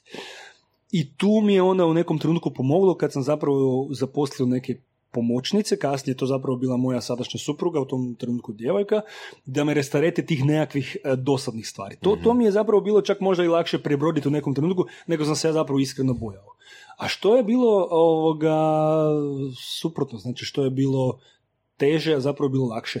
Što si mislio da će biti teško? A ne, što mislio da ispalo je lagano. To je bilo ovaj dio sa tim papirima. A što je bilo zapravo, mislio sam da će biti lagano, bilo je teško. Pa da ti budem iskren, ne mogu nešto specifično izdvojiti. Ne da mi sad pada na pamet. Zbog toga jer ja imam mindset, problem je tu, ja kad ga vidim problem, ja ga tražim rješenje. Ne tražim obrazloženje, to često se znam naljutiti na neke od svojih suradnika, kolega. Kad ja istaknem neki problem, onda najčešće dobim, ne budem tako generalizirati, ponekad dobijem 7 razloga zašto to ne može funkcionirati, umjesto da dobijem 2-3 razloga, ali možda na nekom daljem pogledu, možda bismo mogli pokušati na taj način. I ja uvijek, imaš puno problema ovakvih i onakvih, ali svakom od njih uvijek pristupam iz toga da odmah razmišljam na koji način riješiti problem, a ne zašto to ne bi funkcioniralo. To ti usput razmišljaš, ali to ti nije target. Znači, razmišljam o tome iz možda IT security segmenta, što bi sve zapravo napadač mogao pokušati. To je sasvim ok. Ali, opet, to mi nije cilj, nego mi je cilj pronaći tu jedna vrata koja su dobra, koja nam rješavaju problem i na neki način izolirati i prepoznati sva ona loša gdje nas možda čeka nekakav problem. I tu na taj nekakav stav tražim rješenje, a ne tražim zapravo izgovore, mislim da je dosta bitno. Evo ga, Bernard, hvala ti puno na tvom vremenu, na preslici mindseta, na fantastičnim primjerima koje si nam ukazao i što mu želimo, Voras? Pa, naravno da mu želimo sve najbolje, je li tako? Rođendan? Da, danas smo je rođendan. Nije danas. Ne, kad je, ali emisija biti objavljena. Reci nam kad ti je rođendan, pa ćemo objaviti emisiju. Pa mislim, ili si vidovit, ili se proučava, ali vrlo uskoro mi je rođendan. Da. A imamo neke specijalne moći. Da vidimo kakvi su vaši istraživački skill seti. Kakav ti je bio podcast s nama dvojicom? Odličan. Evo, jako ste, vrlo ste prirodni, dobri ste, mislim, u smislu da dobro vodite razgovor, iako ja se volim, kao što vidite, za pričati, blizanac. Kad si prezenter. Je, dobar je prezenter. I vrlo ste inspirativni. Ja moram biti iskreni, ja već dugo razmišljam o nekakvom, ne podcastu, ja zapravo opet nažginjem u svojoj vizualnosti prema nekakvom video podcastu. Vidim nešto na YouTube-u za neke sitnice, možda da li poslovne, da li tehničke ili nešto, a oprema već doma stoji, neki mikrofoni, neke miksete, svašta nešto se tu kod mene paca, ali onda je na kraju problem, opet nema vremena. Znači ono što si me pitao, što radiš, da najčešće se zabavljam, ili me zainteresira nekakva novi feature ili nekakva nova tehnologija, ali evo, vi ste mi dali, ako ću ja imati svoj video podcast ili nešto, vas dvoje ste zaslužni. Eto. Evo, hvala ti puno. I vi ćete među gostima onda kod mene, nadam se. A ako ne budeš imao video podcast, možeš otvoriti onu torbu s harmonikom. Jako dobar. Hvala, pozdrav, bok.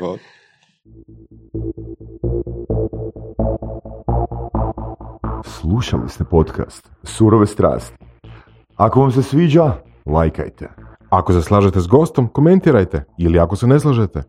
Ako imate pitanja za ovog ili druge goste, pišite nam u komentarima. Šarajte nas prijateljima sa sličnim interesima i čujemo se u sljedećoj epizodi.